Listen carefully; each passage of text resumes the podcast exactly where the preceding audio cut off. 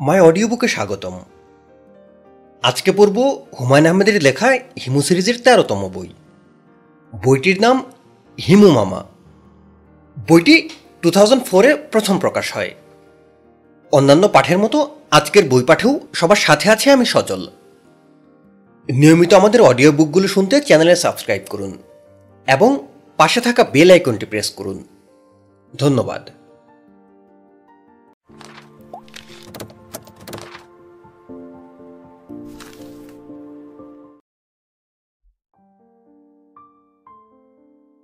টগরদের বাড়িতে আজ সন্ধ্যায় ধুমধুমার কাণ্ড হবে। একজনকে ছেঁচা দেওয়া হবে। সেই একজন ভয়ঙ্কর একটা অপরাধ করেছে। এমন ভয়ঙ্কর অপরাধ যে বাড়ির সবার মুখ গম্ভীর। ছেঁচা দেওয়ার আয়োজন সকাল থেকেই চলছে। আনুষ্ঠানিক শাস্তি তো আয়োজন লাগে। চেঁচা দেবেন টগরের বড় চাচা, চৌধুরী আজমল হোসেন। চৌধুরী আজমল হোসেন ছোটখাটো মানুষ। একসময় হাইকোর্টে ওকালতি করতেন। এখন করেন না। বছরখানেক আগেও তার মাথা ভর্তি সাদা চুল ছিল। এখন সব পড়ে গেছে। টগরের খুব ইচ্ছে করে তাকে টাকলো চাচা ডাকতে। সেটা সম্ভব না। চৌধুরী আজমল হোসেন সবসময় হাসি খুশি মুখ করে থাকেন। নিচু গলায় কথা বলেন। তাকে দেখে মনে হয় তিনি বেশ আনন্দে আছেন। তারপরও সবাই তাকে ভয় পায়। টগরের ধারণা এবারই আসবাবপত্রও তাকে ভয় পায়। যে ইজি চেয়ারে সে বেশিরভাগ সময় শুয়ে থাকেন এবং মোটামোটা ইংরেজি বই পড়েন, সেই ইজি চেয়ারও তাকে ভয় পায়। যে বইটা তিনি পড়েন, সেই বইও তাকে ভয় পায়। ইজি চেয়ারে শোয়ার সময় যে টুলে তিনি পা তুলে রাখেন, সেই টুলও তাকে ভয় পায়। চৌধুরী আজমল হোসেন এ বাড়ির প্রধান বিচারক। টগরদের বাড়ির যে কোনো অন্যায়ের বিচার তিনি করে থাকেন। তার কথার উপর কথা বলার সাহস কারোরই নেই। শুধু একজনের আছে। তিনি টগরের দাদিয়া। তবে তার খুব শরীর খারাপ বলে তিনি বেশিরভাগ সময় বিছানায় শুয়ে থাকেন। কারও সঙ্গেই কথা বলেন না। কেউ তার ঘরে ঢুকলে তিনি কড়া গলায় বলেন, এ চায় কি? এই ছাগলা কি চায়? এ আমার ঘরে ঢুকেছে কি জন্য? আমার ঘরে কি সোনার খনি আছে? আজ যাকে ছেঁচা দেওয়া হবে সে টগরের ছোট মামা। তার নাম শুভ্র। খুবই ভালো ছাত্র। এবার ইন্টারমিডিয়েট পরীক্ষা দিয়েছে। ফার্স্ট সেকেন্ড কিছু একটা হবে। অবশ্যই হবে। কিছু ছেলে মেয়ে আছে যারা পরীক্ষায় ফার্স্ট সেকেন্ড না হয়ে থাকতে পারে না। পরীক্ষা দিলেই হয় ফার্স্ট না হয় সেকেন্ড শুভ্র হলো সেই রকম। সে এসএসসি পরীক্ষাতেও ঢাকা বোর্ডে ফার্স্ট হয়েছিল। সব পত্রিকায় তার ছবি ছাপা হয়েছে। চোখটারা এক ছেলে ভ্যাবলার মতো তাকিয়ে আছে। এরকম ছবি। শুভ্র টেরা না। তবে ছবি তোলার সময় সে কিছু একটা করে দুটা চোখের মনি একসঙ্গে নিয়ে আসে। ছবি ডেভেলপ করলে দেখা যায় সে টেরা। শুভ্র যে পরীক্ষায় ফার্স্ট সেকেন্ড হয়, এই প্রতিভায় টগর মুগ্ধ না সে মুগ্ধ, ছোট মামার টেরা হবার ক্ষমতা দেখে। যে ভয়ঙ্কর অপরাধের কারণে শুভ্রকে আজ সন্ধ্যায় শাস্তি দেওয়া হবে, তা হলো গত বুধবার সকাল এগারোটায় হলুদ পাঞ্জাবি পরে সে হিম হয়ে গেছে। টগরকে ডেকে বলেছে, এখন থেকে আমাকে ছোট মামা ডাকবি না। হিমু মামা ডাকবি। হিমু হবার ব্যাপারটা ঠিক কি টগর জানে না। এইটুকু শুধু জানে, যারা হিমু হয়, তাদের খালি পায়ে হাঁটাহাঁটি করতে হয়। কটকটে হলুদ রঙের পাঞ্জাবি পরতে হয়। এবং বেশিরভাগ সময় জ্ঞানী জ্ঞানী কথা বলতে হয়। কেউ কিছু জিজ্ঞেস করলে মিষ্টি করে হাসতে হয়। হিমু হওয়া এমন কোনো বড় অপরাধ বলে টগরের মনে হচ্ছে না। তবে বড়দের কাছে নিশ্চয়ই বিরাট অপরাধ। তা না হলে এমন আয়োজন করে বিচার সভা বসবে না। বড় চাচা নিজে এসে বলে গেছেন, শুভ্র, তুমি আজ ঘর থেকে বের হবে না। সন্ধ্যার পর তোমার সঙ্গে কথা আছে। টগরের ছোট মামা বলল, কি কথা? এখন বলুন। বড় চাচা বললেন, কথা সবার সামনে হবে। সবাইকে সন্ধ্যার পর থাকতে বলেছি। আমি কি কোনো অন্যায় করেছি? ন্যায় করেছ নাকি অন্যায় করেছ সেই বিবেচনাও তখন হবে। ন্যায় অন্যায় একটা আপেক্ষিক ব্যাপার। তোমার কাছে যা ন্যায়, অন্যের কাছেই হয়তো তা অন্যায়। শুভ্র গম্ভীর গলায় বলল, ঠিক আছে। সন্ধ্যা না হওয়া পর্যন্ত আমি যেখানে বসে আছি, সেখানেই বসে থাকব। নড়াচড়া করব না। সন্ধ্যা হবার পর আমাকে ডেকে নেবেন। চৌধুরী আজমল হোসেন বললেন, তোমাকে এখানে বসে থাকতে হবে না। তোমার যেখানে ইচ্ছা, তুমি সেখানে যেতে পারো। শুধু সন্ধ্যাবেলা আমার ঘরে চলে আসবে। তোমার যা বলার তখন শুনব। শুভ্র বসে আছে তার ঘরের বেতের চেয়ারে। তার বসার ভঙ্গির মধ্যে মূর্তি মূর্তি ভাব। টগর জানে তার ছোট মামা এই যে বসে আছে, সন্ধ্যা পর্যন্ত বসেই থাকবে। হিমুরা ঘণ্টার পর ঘণ্টা এক জায়গায় বসে থাকার কাজ খুব ভালো পারে। এটা তাদের পারতে হয়। শুভ্রের ঘর আগে অনেক সাজানো গোছানো ছিল। খাটে ফোমের বিছানা ছিল। বিছানায় যশোরের সূচের কাজ করা নীল চাদর ছিল, টিভি ছিল, ভিসিটি প্লেয়ার ছিল, গান শোনার জন্য মিউজিক সিস্টেম ছিল। এখন কিছুই নেই। খাটের উপর মাদুর বিছানো। মাদুরের নিচে তোষক পর্যন্ত নেই, বালিশও নেই। কারণ হিমুরা আয়েস করে ফোমের বিছানায় ঘুমোবে না। নিয়ম নেই। তারা যেখানে সেখানে ঘুমিয়ে পড়বে। মাথার নিচে বালিশ থাকবে না। প্রয়োজনে তারা থান ইটের উপর মাথা দিয়ে ঘুমাবে। শুভ্র অবশ্যই মাথার নিচে থান ইট দেয় না, বড় একটা ডিকশনারি দেয়। ডিকশনারির নাম বঙ্গীয় শব্দকোষ। টগর তার মামার খুবই ভক্ত। অনেক কিছু সে তার মামার কাছে শিখেছে। কিছুদিন আগে শিখল পাঁচ নম্বরই ফুটবল সাইজের বুদবুদ বানানো।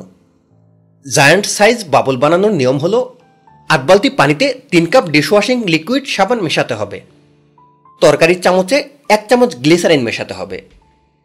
তারপর চার পাঁচ টুকরো বরফ মিশিয়ে পানিটা ঠান্ডা করতে হবে। এখন কাগজের নল বানিয়ে সেই নল পানিতে চুবিয়ে ফু দিলেই বিশাল বড় বড় বুদবুদ হবে। এই বুদবুদ ফট করে মরে যাবে না। অনেকক্ষণ ঘরের বাতাসে ঘুরঘুর করবে। শুভ্র বুদবুদ বানানো ছাড়াও এখন টগরকে শেখাচ্ছে কি করে ছবি তোলার সময় টেরা হওয়া যায়। বিষয়টা বেশ কঠিন। কপালের শিরায় হ্যাচকা টানের মতো দিতে হয়। তারপর তাকিয়ে থাকতে হয় নাকের ডগার দিকে। টগর এখনও শিখে উঠতে পারেনি। তার সময় লাগছে। টগর ছোট মামার সামনে গিয়ে দাঁড়াল। মামাকে সে অত্যন্ত পছন্দ করে বলেই তার খুব খারাপ লাগছে। কেউ হিমু হলেই তার জন্য বিচার সভা বসাতে হবে। হিমু হওয়া কি খারাপ? হিমুরা তো কিছু করে না। শুধু হলুদ পাঞ্জাবি পরে ঘোরে।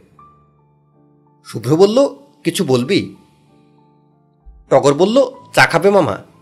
বুয়াকে বলে তোমার জন্যে এক কাপ চা নিয়ে আসি, কড়া করে, চিনি বেশি দিয়ে। শুভ্র বলল, চা ফা লাগবে না। হিমুদের এত আয়স করে চা খাওয়ার নিয়ম নেই। হিমুরা চা খায় না।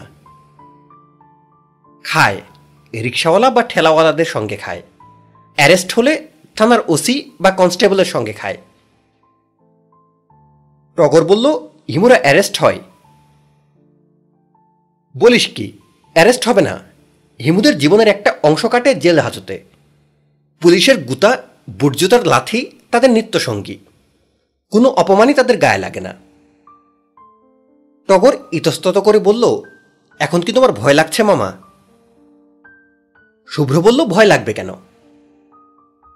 টগর বলল এই যে আজ সন্ধ্যায় তোমার বিচার হবে, এই জন্যে। তোমাকে হয়তো এ বাড়ি থেকে বের করে দেবে। শুভ্র ফোঁস করে নিঃশ্বাস ফেলে বলল, দিক বের করে। সব ঠাই মোর ঘর আছে। আমি সেই ঘর ফিরি খুঁজিয়া। হিমুরা পৃথিবীর কোনো কিছুকেই ভয় পায় না। হিমুদের প্রথম যে জিনিসটা জয় করতে হয়, তার নাম হলো ভয়। তুমি ভয় জয় করেছ। সব ভয় এখনও জয় করতে পারিনি।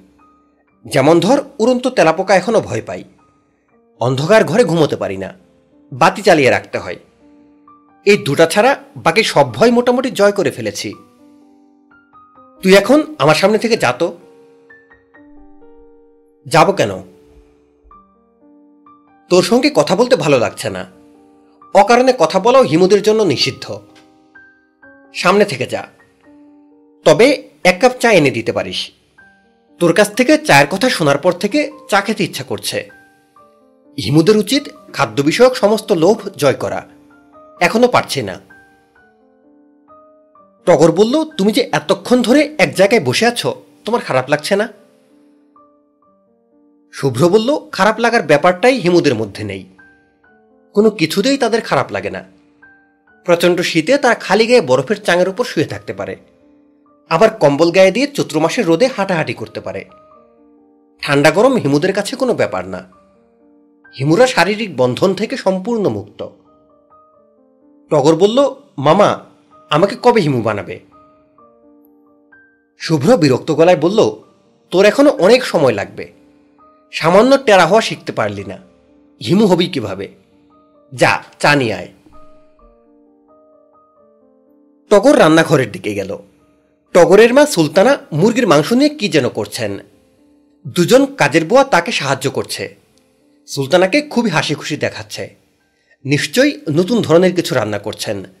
নতুন ধরনের রান্না করার সময় তাকে খুবই হাসি খুশি দেখায়। তার জীবনের শখ, তিনি একটা রেস্টুরেন্ট দেবেন। রেস্টুরেন্টের নাম উনুন। সেই রেস্টুরেন্টে স্পেশাল আইটেম ছাড়া অন্য কোনো আইটেম থাকবে না। সুলতানা স্পেশাল আইটেম রান্না খুব পছন্দ করেন। প্রায় তিনি স্পেশাল কিছু না কিছু বানাচ্ছেন। বেশিরভাগ সময়ই জিনিসটা হয় অদ্ভুত এবং খেতে বিষাদ। টগরের বাবা চৌধুরী আলতাফ হোসেন এমনিতেই খুব হাসি খুশি মানুষ। একেবারেই রাগেন না। শুধু সুলতানা নতুন কিছু রান্না করেছে শুনলেই চট করে রেগে যান। স্বামী স্ত্রীর মধ্যে ঝগড়া যা হয় নতুন রান্না নিয়ে হয়। যেমন টগরের বাবা কোনো একটা খাবার মুখে দিয়ে গম্ভীর গলায় বললেন, এ কি? এই বস্তুটার নাম কি? সুলতানা হাসি মুখে বললেন, ডেজার্ট। আপেল দিয়ে বানানো ডেজার্ট। আমেরিকানরা বলে অ্যাপল টার্ট। ডেজার্ট তাহলে ঝাল কেন? সামান্য গোলমরিচ দিয়েছি, এই জন্য বোধহয় ঝাল হয়েছে। এরকম রাগে রেখে চোখে আমার দিকে তাকাচ্ছ কেন? খেতে ইচ্ছা না হলে খেও না। মিষ্টি জাতীয় একটা খাবার রান্না করেছ, এর মধ্যে ঝাল কেন? ঝাল দিয়ে কেউ মিষ্টি রান্না করে? চিৎকার করছ কেন? বললাম তো খেতে ইচ্ছা না হলে খাবে না। তোমাকে তো আমি সাদাসাদি করছি না। ঝাল, রসগোল্লা, মিষ্টি, গরুর মাংসের কালিয়া, এসব বন্ধ করে নর্মাল কোনো রান্না রাখতে পারো না। সাধারণ ভাত, মাছ, আলু ভর্তা, ডাল। সাধারণ খাবার তো রোজই হচ্ছে। দু একটা স্পেশাল রান্না হবে না। না, হবে না। আবার যদি স্পেশাল কিছু রান্না করো, আমি অবশ্যই বাড়িঘর ছেড়ে চলে যাব। একেবারে বাড়িঘর ছেড়ে চলে যেতে হবে। হ্যাঁ চলে যেতে হবে। বনে জঙ্গলে থাকব, ঘাস লতা পাতা খাব। তোমার টাটফাট খেতে পারব না। রান্না নিয়ে বাবা মায়ের ঝগড়া দেখে টগর অভ্যস্ত। এই ঝগড়া দেখতে তার ভালো লাগে। ঝগড়ার এক পর্যায়ে সে সবসময় বাবার পক্ষ নেয়। যদিও ছোট ছেলেদের উচিত মায়ের পক্ষ নেয়া। ছেলেরা নেবে মায়ের পক্ষ, মেয়েরা নেবে বাবার পক্ষ। এটাই নিয়ম। টগরের নিয়ম মানতে ভালো লাগে না। আশেপাশে যত বেশি অনিয়ম হয়, টগরের ততই ভালো লাগে। রান্নাঘরে মায়ের আনন্দিত মুখ দেখে টগরের মনটা খারাপ হয়ে গেল। বাড়িতে এত বড় বিচার সভা বসবে, অথচ কারোর কোনো মাথা ব্যথা নেই। মা কেমন হাসাহাসি করতে করতে মুরগির মাংস ছানাছানি করছেন। নিশ্চয়ই ভয়ঙ্কর কিছু বানাচ্ছেন। সুলতানা টগরের দিকে তাকিয়ে বললেন, রান্নাঘরে ঘুরঘুর করিস না তো? ছেলেপুলেকে রান্নাঘরে ঘুরঘুর করতে দেখলে আমার খুবই বিরক্ত লাগে। ঘণ্টাখানেক পরে আয়। মুরগির মাংসের মিষ্টি কাবাব বানিয়ে দেব। নতুন রেসিপি। কাশ্মীরে এইভাবে মুরগির মাংস রান্না হয়। টগর বলল, আমি মিষ্টি কাবাব খাব না। খাবি না কেন? অবশ্যই খাবি। রসমালাই দেখলে হামলে পড়িস। মুরগির মিষ্টি কাবাব খেতে পারবি না। বাবার স্বভাব দেখি পুরোটা পেয়েছিস। সামনে থেকে যা। ঘুরঘুর করিস না। আমি ঘুরঘুর করছি না। কাজে এসেছি। কি কাজ? ছোট মামা চা খাবে। চা দাও। সুলতানা ক্ষিপ্ত গলায় বললেন, ফাজিলটার নাম মুখে আনবি না। ওকে চা খাওয়াতে হবে না। ওর হিমুগিরি আগে বের হোক। তারপর চা। গা থেকে হলুদ পাঞ্জাবি খুলে কানে ধরে দশবার উঠবস করবে, তারপর ফরমাস দেবে। টগর বলল, হিমু হওয়া তো দোষের কিছু না মা। দোষের না গুণের তা নিয়ে তোর সঙ্গে তর্ক করতে পারব না। দুই আঙ্গুল ছেলে, আমার সঙ্গে তর্ক করতে এসেছে। যা সামনে থেকে। টগর অনুনয়ের ভঙ্গিতে বলল, এমন করছ কেন মা? দাও না এক কাপ চা বানিয়ে। চিনি দুধ বেশি। সুলতানা কঠিন গলায় বললেন, সামনে থেকে যাবি নাকি মুরগি মাখা হাতে একটা থাপ্পড় খাবি? টগর রান্নাঘরের বাইরে কিছুক্ষণ দাঁড়িয়ে থাকল। ছোট মামা বেচারা চায়ের জন্য অপেক্ষা করছে। অথচ তাকে সে চা দিতে পারছে না। খুবই খারাপ ব্যাপার। টগর দ্রুত চিন্তা করছে, কোনো একটা বুদ্ধি বের করা যায় কিনা। তার মাথায় কোনো বুদ্ধি আসছে না। যখন কোনো বুদ্ধির দরকার হয় না, তখন মাথায় নানান রকম বুদ্ধি আসে। আর যখন প্রয়োজন হয়, তখন কোনো বুদ্ধিই আসে না। টগর ছোট মামার ঘরে চলে এলো। মামা ঠিক আগের ভঙ্গিতেই বসে আছে। তার চোখ বন্ধ। সে চোখ না খুলেই বলল, আমার চাকই টগর এই প্রশ্নের জবাব না দিয়ে আবারও ঘর থেকে বের হয়ে গেল। তার কাছে মনে হলো সন্ধ্যা না হওয়া পর্যন্ত সে এই কাজই করবে। একবার নিজের ঘরে ঢুকবে। ছোট মামা বলবেন চাকই সঙ্গে সঙ্গে ঘর থেকে বের হয়ে যাবে। আবার ঢুকবে, আবার বের হবে। আসা যাওয়া চলতেই থাকবে। ছোট মামার ঘর থেকে বের হয়ে একসময় কি মনে করে যেন টগর দাদিয়ার ঘরের দরজার সামনে দাঁড়াল। টগরের দাদিয়া তীক্ষ্ণ গলায় চেঁচিয়ে উঠলেন, এ কি চায়? এই ছাগলা কি চায়? আমার ঘরে ঢুকছে কি জন্য? আমার ঘরে কি সোনার খনি আছে? টগর বলল, দাদিয়া, আমি টগর। আমি তোমার ঘরে ঢুকিনি, দরজার বাইরে দাঁড়িয়ে আছে। তুই আমার দরজার সামনে দিয়ে একবার যাস, একবার আসস। তুই তাঁতের মাকু হইছস, তোর ঘটনা কি? কোনো ঘটনা নাই।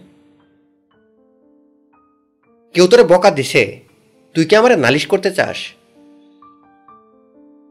টগর বলল, না। বকা দিলে আমরা তার নাম ক, আমি ব্যবস্থা নিব। আমি যতদিন বাচ্চা আছি, ছোট পোলাপানের উপরে বকা চলবো না। কে তোরে বকছে? তোর মা? ডাক দেখি তোর মারে। মা বকে নাই। তাইলে বকছে কে? তোর বড় চাচা। হে মাথা ছিলা বান্দর হইয়া বকা মাস্টার সাজছে, যারে তারে হামকি ধুমকি দিচ্ছে। ডাক্তারে দাদিয়া, আমার কেউ বকে নাই। না বকলে সামনে থেকে যা ত্যাক্ত করিস না। টগর দাদিয়ার ঘরের সামনে থেকে চলে এলো, আর তখনই তার ভেতর থেকে দুঃখ দুঃখ ভাবটা চলে গেল, কারণ তার মাথায় একটা বুদ্ধি এসেছে। কীভাবে ছোট মামার জন্য এক কাপ চা জোগাড় করা যায় সেই বুদ্ধি। দাদিয়ার সঙ্গে কথা না বললে মাথায় এই বুদ্ধিটা আসতো না। ভাগ্যিস সে কথা বলেছিল। টকর রান্নাঘরে মায়ের সামনে এসে দাঁড়াল। গম্ভীর গলায় বলল, মা, চোলা কি বন্ধ? সুলতানা বললেন, চোলা বন্ধ না, খোলা এটাতে তুই কি করবি? শুধু শুধু বিরক্ত করা। টগর বলল, শুধু শুধু বিরক্ত করছি না। দাদিয়া চা খেতে চাচ্ছেন। সুলতানা অবাক হয়ে বললেন, বলিস কি? ওনার কি শরীর ঠিক হয়েছে নাকি? টগর বলল, ঠিক হয়েছে কি হয়নি আমি জানি না। দাদিয়ার ঘরের সামনে দিয়ে যাচ্ছিলাম, দাদিয়া বললেন, টগর, এক্ষুনি তোর মাকে গিয়ে বল, আমাকে কড়া করে এক কাপ চা দিতে। চিনি বেশি। চিনি বেশি কি জন্যে? ওনার ডায়াবেটিস। উনি তো চায় চিনিই খান না। আমাকে যেটা বললেন, আমি সেটা তোমাকে বললাম। হয়তো অসুখ থেকে সেরে ওঠার পর দাদি আর চিনি খেতে ইচ্ছা করছে। তুমি এক্ষুনি চা বানিয়ে আমার হাতে দাও। দাদিয়া আমাকে চা নিয়ে যেতে বলেছেন। অন্য কেউ নিয়ে গেলে চলবে না। উনি রাগ করবেন। রাগ করবেন কেন? টগর আবার বলল, রাগ করবেন কারণ অসুখ থেকে ওঠার পর থেকে বড়দের কারোর মুখ দেখতে দাদিয়ার ইচ্ছা করছে না। শুধু ছোটদের মুখ দেখতে ইচ্ছা করছে। বড়দের মুখ দেখলেই রাগ লাগছে। তারা চা নিয়ে যা। টগর জানে তার নামে দুটো পাপ লেখা হয়ে গেছে। মিথ্যা কথা বললে এমনিতেই পাপ হয়। সেই মিথ্যা মায়ের সঙ্গে বললে পাপ ডাবল হয়ে যায়। তবে এই পাপ কাটানোর বুদ্ধি টকরের আছে। এখন কোনো একটা ভালো কাজ করতে হবে। পাপ এবং পুণ্যতে যেন কাটাকাটি হয়ে যায়। ভালো কাজ কি করবে তা সে ঠিক করে ফেলেছে। তার বড় বোন নীলুর টেবিল থেকে তার অঙ্ক বইটা চুরি করে কোথাও লুকিয়ে রাখবে। আগামীকাল নীলুর অঙ্ক পরীক্ষা। বই খুঁজে না পেয়ে সে অস্থির হয়ে পড়বে। একসময় কান্নাকাটি শুরু করবে। তখন সে বইটা বের করে নীলুকে দেবে। এটা একটা ভালো কাজ। এই ভালো কাজে আর আগের মন্দ কাজে কাটাকাটি হয়ে যাবে। মাইনাস ওয়ান প্লাস ওয়ান সমান সমান জিরো। শুভ্র চায় চুমুক দিয়ে আনন্দিত গলায় বলল, টগর চাটা ভালো হয়েছে। বাসার চা কখনো ভালো হয় না। আশ্চর্যজনকভাবে এটা হয়েছে। থ্যাঙ্কস টগর বলল, ছোট মামা, তোমাকে আজ কি শাস্তি দেবে তুমি জানো? না। আমার মনে হয় বাড়ি থেকে বের করে দেবে। তা দেবে না। তবে আমি নিজেই বাড়ি থেকে বের হয়ে যাব। কেন? হিমুরা এক বাড়িতে বেশি দিন থাকতে পারে না। তাদের পথে পথে বেশি ঘুরতে হয়। জ্যোৎস্না হলে বনে জঙ্গলে গিয়ে জ্যোৎস্না দেখতে হয়। বৃষ্টি হলে বৃষ্টিতে ভিজতে হয়। টগর বলল, তাতে লাভ কি? গাধার মতো কথা বলিস না তো টগর। মানুষ হয়ে জন্মেছিস। মানুষের মতো কথা বলবি। হিমুরা কি লাভ লোকসান হিসেব করে চলে? তারা কি বিজনেসম্যান ব্রিফকেস হাতে নিয়ে ঘুরবে? কারও সঙ্গে দেখা হলেই হাতে একটা কার্ড ধরিয়ে দিয়ে তেলতেলে মুখে হাসবে। যা, আরেক কাপ চা নিয়ে আয়। এবারেরটাও যেন আগের মতো হয়। টগর বলল, আর চা না খেলে হয় না। বেশি চা খাওয়া তো ভালো না। তোকে জ্ঞানীর মতো কথা বলতে হবে না। তোকে চা নিয়ে আসতে বলেছি, নিয়ে আয়। চা খেতে খেতে একটা রহস্য উদ্ধারের চেষ্টা করব। কি রহস্য? আমি যে হিমু হয়ে গেছি, এটা তোর বড় চাচা জানলো কীভাবে? টগর বলল, এই বাড়িতে ওনার অনেক স্পাই আছে। বাড়ি গিজগিজ করছে স্পাইয়ে। শুভ্র বলল, তাই তো দেখছি। তুই দাঁড়িয়ে আছিস কেন? যা, চা নিয়ে আয়। টগর অনাগ্রহের সঙ্গে রান্নাঘরের দিকে রওনা হলো। তার কেন জানি মনে হচ্ছে, দ্বিতীয়বার চা চাইতে গেলেই সব ধরা পড়ে যাবে। টগরের বুক টিপ টিপ করছে। এর মধ্যে নীলু আবার অতিরিক্ত রকমের হইচই শুরু করছে। আমার অঙ্ক বই, আমার অঙ্ক বই। বাড়ি মাথায় তোলার মতো চিৎকার। টগরের খুবই বিরক্ত লাগছে। গলা ফাটিয়ে চিৎকার করলেই কি বই পাওয়া যাবে? যখন সময় হবে, বই আপনা আপনি চলে আসবে। নীলুর চিৎকার শুনে বড় চাচা বের হয়ে এসেছেন। তিনি নীলুকে তার ঘরে ডেকে পাঠিয়েছেন। লক্ষণ ভালো মনে হচ্ছে না। বড় চাচার যে বুদ্ধি, তিনি নীলুর সঙ্গে কিছুক্ষণ কথাবার্তা বললে বুঝে ফেলতে পারেন। অঙ্ক বই পাওয়া যাচ্ছে না কেন? কাজেই এখন যেটা করতে হবে, তা হলো অঙ্ক বইটা এনে আগের জায়গায় রেখে দিতে হবে। বেশি দেরি করা যাবে না। টগর তাই করল, যেখানকার বই সেখানে। টগর অঙ্ক বই নীলুর পড়ার টেবিলে রেখে বড় চাচার ঘরের দিকে রওনা হলো। তার উদ্দেশ্য বড় চাচার সঙ্গে নীলুর কথাবার্তা যদি কিছু শোনা যায়। আড়াল থেকে অন্যের কথা শোনা খুবই অন্যায়। বিরাট পাপ হয়। এই কাজটা টগরের করতে হচ্ছে বাধ্য হয়ে। আড়াল থেকে কথা শোনার পাপ কাটান দেওয়ার জন্য ছোটখাটো কোনো পুণ্য করতে হবে। পাপ করলেই পুণ্য করে সব সমান সমান রাখা। সে বড় চাচার ঘরের দরজার ওপাশে দাঁড়াল। নীলু ফোপাচ্ছে। ফোপানোর শব্দ শোনা যাচ্ছে। বড় চাচা বললেন, ফোপানি বন্ধ কর নীলু। বই পাওয়া যাচ্ছে না। এটা এমন কোনো বড় ব্যাপার না যে তার জন্য ফুপিয়ে কাঁদতে হবে। রাজ্য ছেড়ে রাজা বনবাসী হলেও কোনো রানী এভাবে কাঁদে না। নীলু ফোপানি বন্ধ করল। কি বই পাওয়া যাচ্ছে না? অঙ্ক বই। আমি অঙ্ক করছিলাম। মাঝখানে দশ মিনিটের জন্য বাথরুমে হাত মুখ ধুতে গিয়েছি। ফিরে এসে দেখি বই নেই। বই হাওয়া হয়ে গেল। হুম তোমার কি কাউকে সন্দেহ হয়? নীলু বলল, না। বই খুঁজে না পাওয়ার ঘটনা তো তোমার ক্ষেত্রে আগেও ঘটেছে। কিছুদিন পরপরই তো শুনি তোমার এই বই পাওয়া যাচ্ছে না, ওই বই পাওয়া যাচ্ছে না। জি। অনেকক্ষণ খোঁজাখুঁজির পর যখন সবাই হাল ছেড়ে দেয়, তখন আবার বই খুঁজে পাওয়া যায়। নীলু বলল, জি। রহস্যটা কি? জানি না বড় চাচা। তোমার পড়ার ঘরে যাও। দেখো বই আবার ফিরে এসেছে কিনা। জি আচ্ছা। যদি বই ফিরে না আসে, তাহলে ড্রাইভারকে নিউ মার্কেটে পাঠিয়ে দাও। সে বই কিনে আনবে। বইয়ের শোকে মরা কান্না কাটতে হবে না। বই মারা যায়নি। বই জীবিত আছে। জি আচ্ছা। আমার ধারণা বই নিয়ে এই রসিকতা কে করছে, তা আমি বুঝতে পারছি। তুমি টগরকে একটু আমার কাছে পাঠাও। বড় চাচার কথা শুনে টগরের বুক ধক করে উঠল। কি সর্বনাশ। কাজটা যে সে করেছে, এটা কি করে বড় চাচা ধরে ফেলেছেন? টগর অতি দ্রুত তার গোপন জায়গায় চলে গেল। এই মুহূর্তে বড় চাচার সামনে পড়ার কোনো মানে হয় না। এ বাড়িতে টগরের একটা গোপন জায়গা আছে। গোপন জায়গার খবর এ বাড়ির কেউই জানে না। টগরের ধারণা কেউ কোনোদিন জানতেও পারবে না। গোপন জায়গায় ছাদের সিঁড়িঘর দিয়ে যেতে হয়। সিঁড়িঘরের সঙ্গে যে বাথরুম, সেই বাথরুমের ফলস সিলিং হলো টগরের গোপন জায়গা।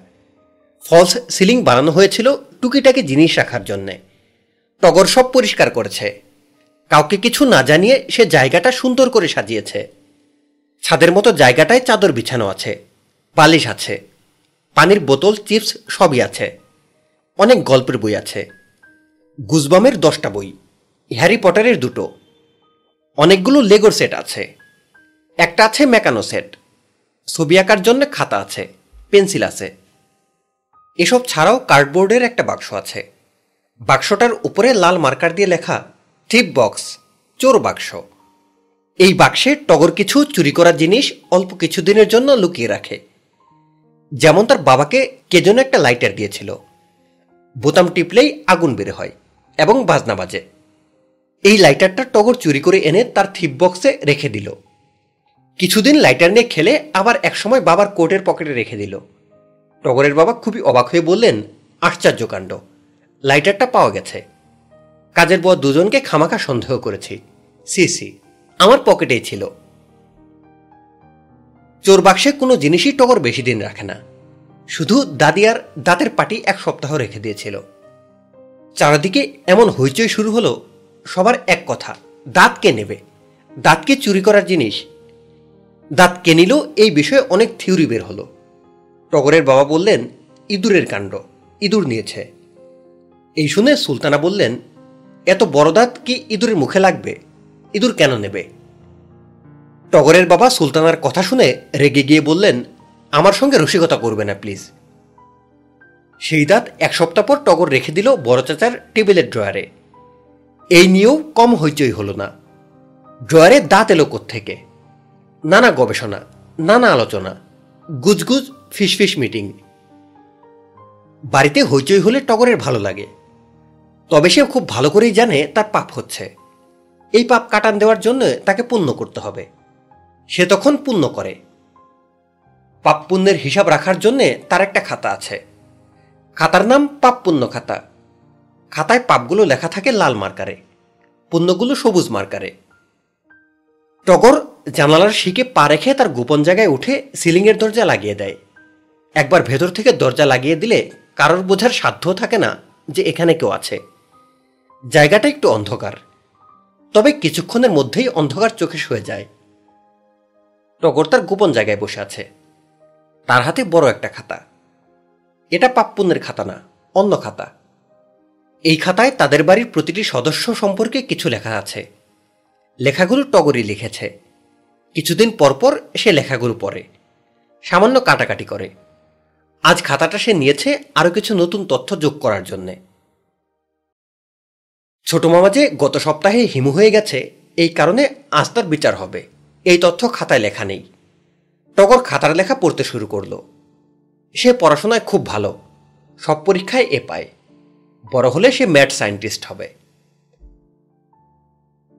Togor it is me standard six student খুব বুদ্ধিমান ছেলে, অতি ভালো, মিষ্টি স্বভাব।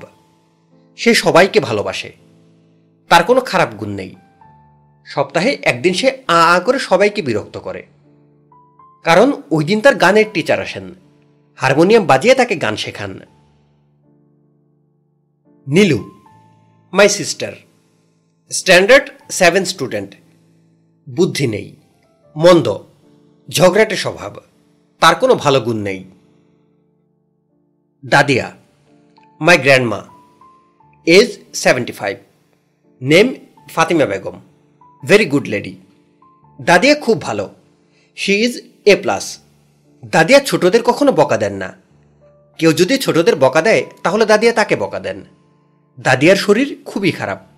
সবার ধারণা উনি বেশি দিন বাঁচবেন না। কিন্তু আমি জানি দাদিয়া অনেক দিন বাঁচবেন। তবে দাদিয়া যেদিন মারা যাবেন, সেদিন এই বাড়িতে মজার একটা ঘটনা ঘটবে। দাদিয়া যে লেপ গায়েতে ঘুমান, সেই লেপ টুকরা টুকরা করে কেটে সবাইকে এক টুকরা করে উপহার দেওয়া হবে। ঘটনাটা খুব অদ্ভুত লাগলেও অদ্ভুত না। কারণ দাদিয়ার লেপে আছে টাকা। তিনি যখনই টাকা পেয়েছেন, লেপের ভিতর সেলাই করে রেখে দিয়েছেন। সবাই মনে করে এই লেপে কম করে হলেও এক থেকে দেড় লক্ষ টাকা আছে। কাজে লেপের একটা টুকরা পাওয়া মানে অনেকগুলো টাকা পাওয়া। আমি যে টুকরা পাবো সেখান থেকে টাকা বের করে লেগো কিনব। বড় চাচা, my uncle, name Chowdhury Ajmal Hossain very angry person আমার বড় চাচা খুবই রাগী। রাগের জন্য নোবেল প্রাইজ দেওয়ার ব্যবস্থা থাকলে তিনি অবশ্যই নোবেল প্রাইজ পেতেন। His A plus in hot temper তবে তিনি যে রাগী, তা তাকে দেখে বোঝা যায় না। কারণ তিনি সবসময় হাসি হাসি মুখ করে থাকেন। বড় চাচা বাসায় যতক্ষণ থাকেন, ততক্ষণ বই পড়েন। তিনি থাকেন এই বাড়ির দোতলায়। এই জন্য ছোটরা কেউ দোতলায় যায় না। তিনি বিয়ে করেননি। ভাগ্যিস বিয়ে করেননি। বিয়ে করলে তার ছেলে মেয়ে হতো। সে ছেলেমেয়েরাও তাকে ভয় করত। এই পৃথিবীতে ভয় পাওয়া ছেলেমেয়ের সংখ্যা বেড়ে যেত। টগর এই পর্যন্ত পড়ে খাতা নামিয়ে পাপপূর্ণ খাতাটা নিল। আড়াল থেকে বড় চাচার কথা শুনে যে পাপ হয়েছে, সেটা লিখে ফেলা দরকার। পাপ নং দুইশো তেরো। আড়াল থেকে বড় চাচার কথা শুনেছি। এর পাশে সে লিখল, পুণ্য নং দুইশো তেরো। আড়াল থেকে বড় চাচার কথা শোনার পর পাপ কাটান দেবার জন্যে একটা পুণ্য করা হবে। এখনও করা হয়নি। তবে আজই করা হবে। বড় চাচার ঘর থেকে যে ম্যাগনিফাইং গ্লাসটা নেওয়া হয়েছে, সেটা কোনো এক ফাঁকে বড় চাচার ড্রয়ারে রেখে দেওয়া হবে। তিনি হারানো ম্যাগনিফাইং গ্লাস পেয়ে আনন্দ পাবেন। এতে পুণ্য হবে। মানুষকে আনন্দ দেওয়াতেই পুণ্য। টগর পাপ পুণ্যের খাতা বক্সে রেখে সাবধানে তার গোপন জায়গা থেকে বের হয়ে এলো। সে ভেবেছিল তার জন্য বাড়িতে খোঁজাখুঁজি পড়বে দেখা গেল সেরকম কিছু না। কেউ তাকে খুঁজছে না। সে নীলুর ঘরে গেল। নীলু আনন্দিত গলায় বলল, এই টগর, আমি অঙ্ক বইটা পেয়েছি।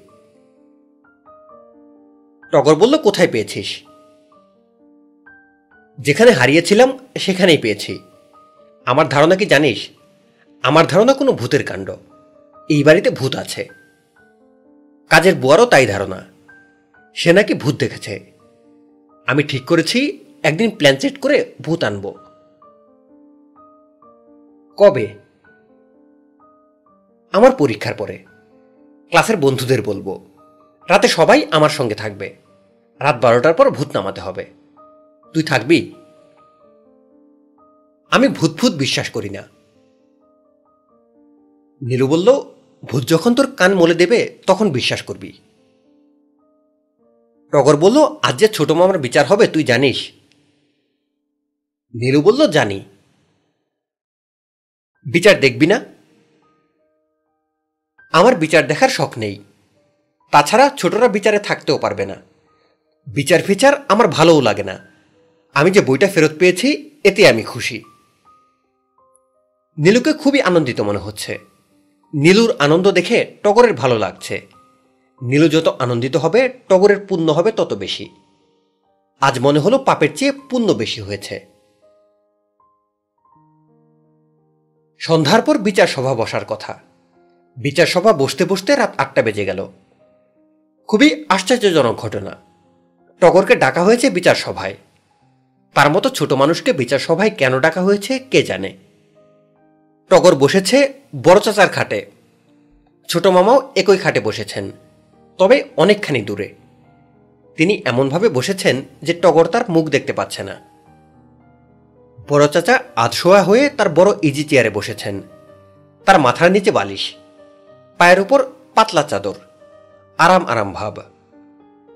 টগরের বাবা মা বসেছেন পাশাপাশি বেতের চেয়ারে।